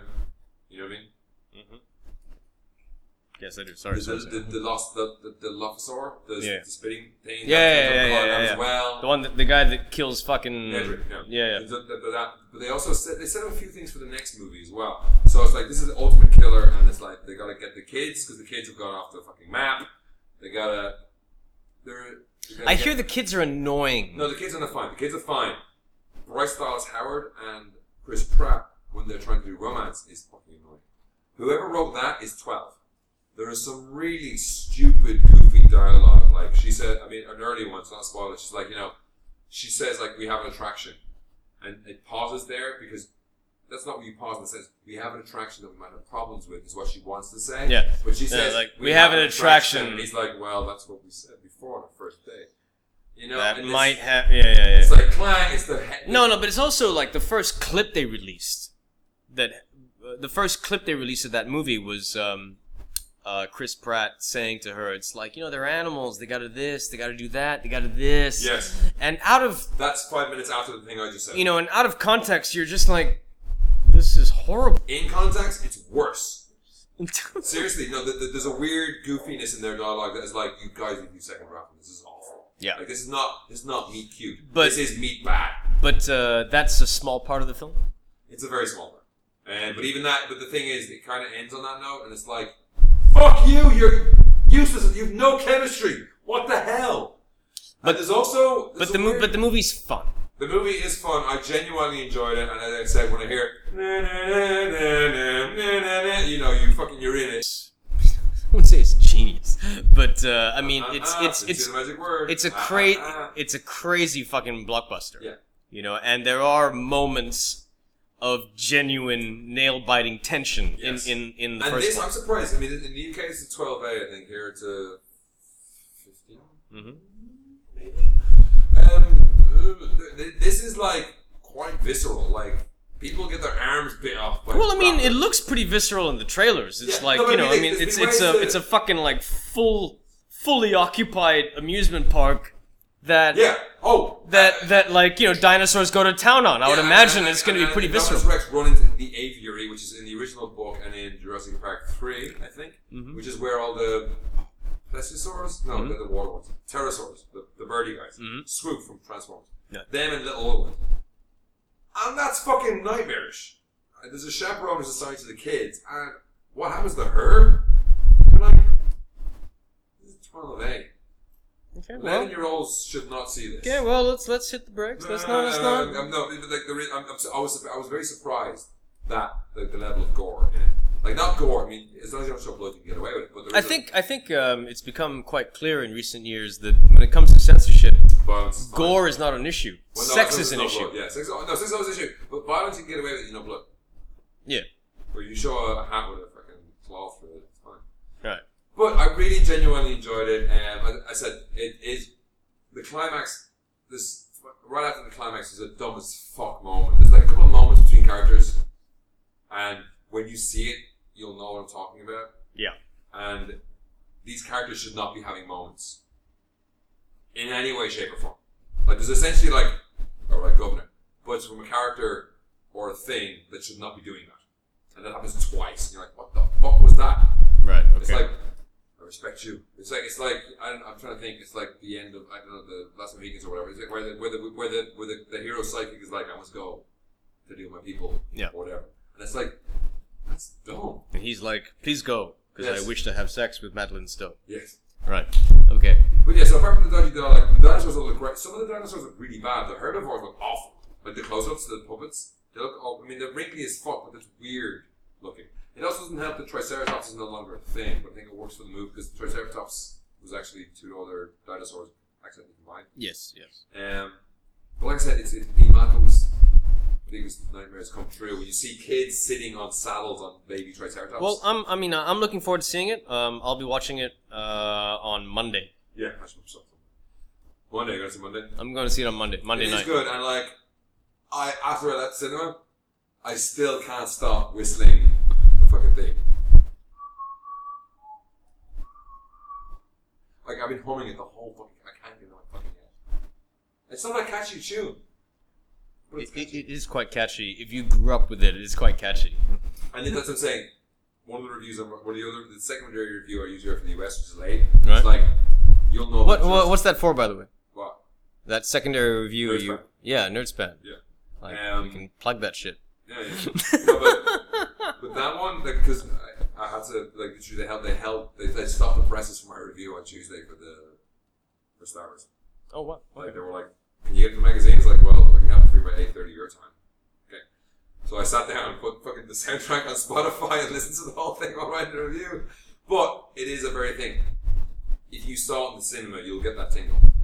I did. you hear See, that I thing? did see it in the cinema, and I expect to get that tingle. I'll be annoyed now if, If I you don't. don't get the tingle. You've brought it up. I've ruined the movie for you. No, I mean, I'm, remember- I, I, I, I know. I know. I, mean, know. I, no, what you don't know is. I, I, Hey. Yeah. I saw Tanya Harding's return. to the US. Oh, what the fuck? Oh, what a segue. I'm not finished, right? Tanya Harding returned to the eyes after being disgraced for attacking Nancy Kerrigan I don't fuck. with the uh, golf clubs, right?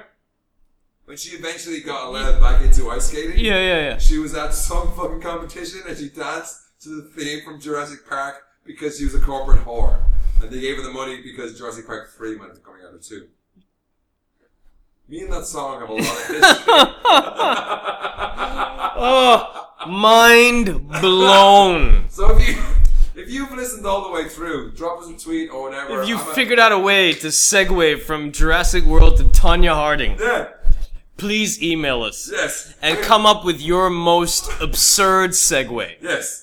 So if you uh, have listened this far, from tweet us- fictional movie to completely non-related real life ice skating, real life real life incident. Please email us at podcast at gaprofries.com And if you would, and you can also email us at that or tweet us at uh, Gavin's at Gavyap, at Gav. Yep, yep. and I'm at McNasty Prime. No A, just MC.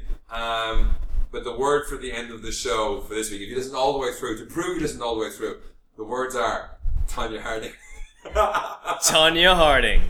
That's our show for today. We hope you enjoyed it. Good night. Thank you for listening.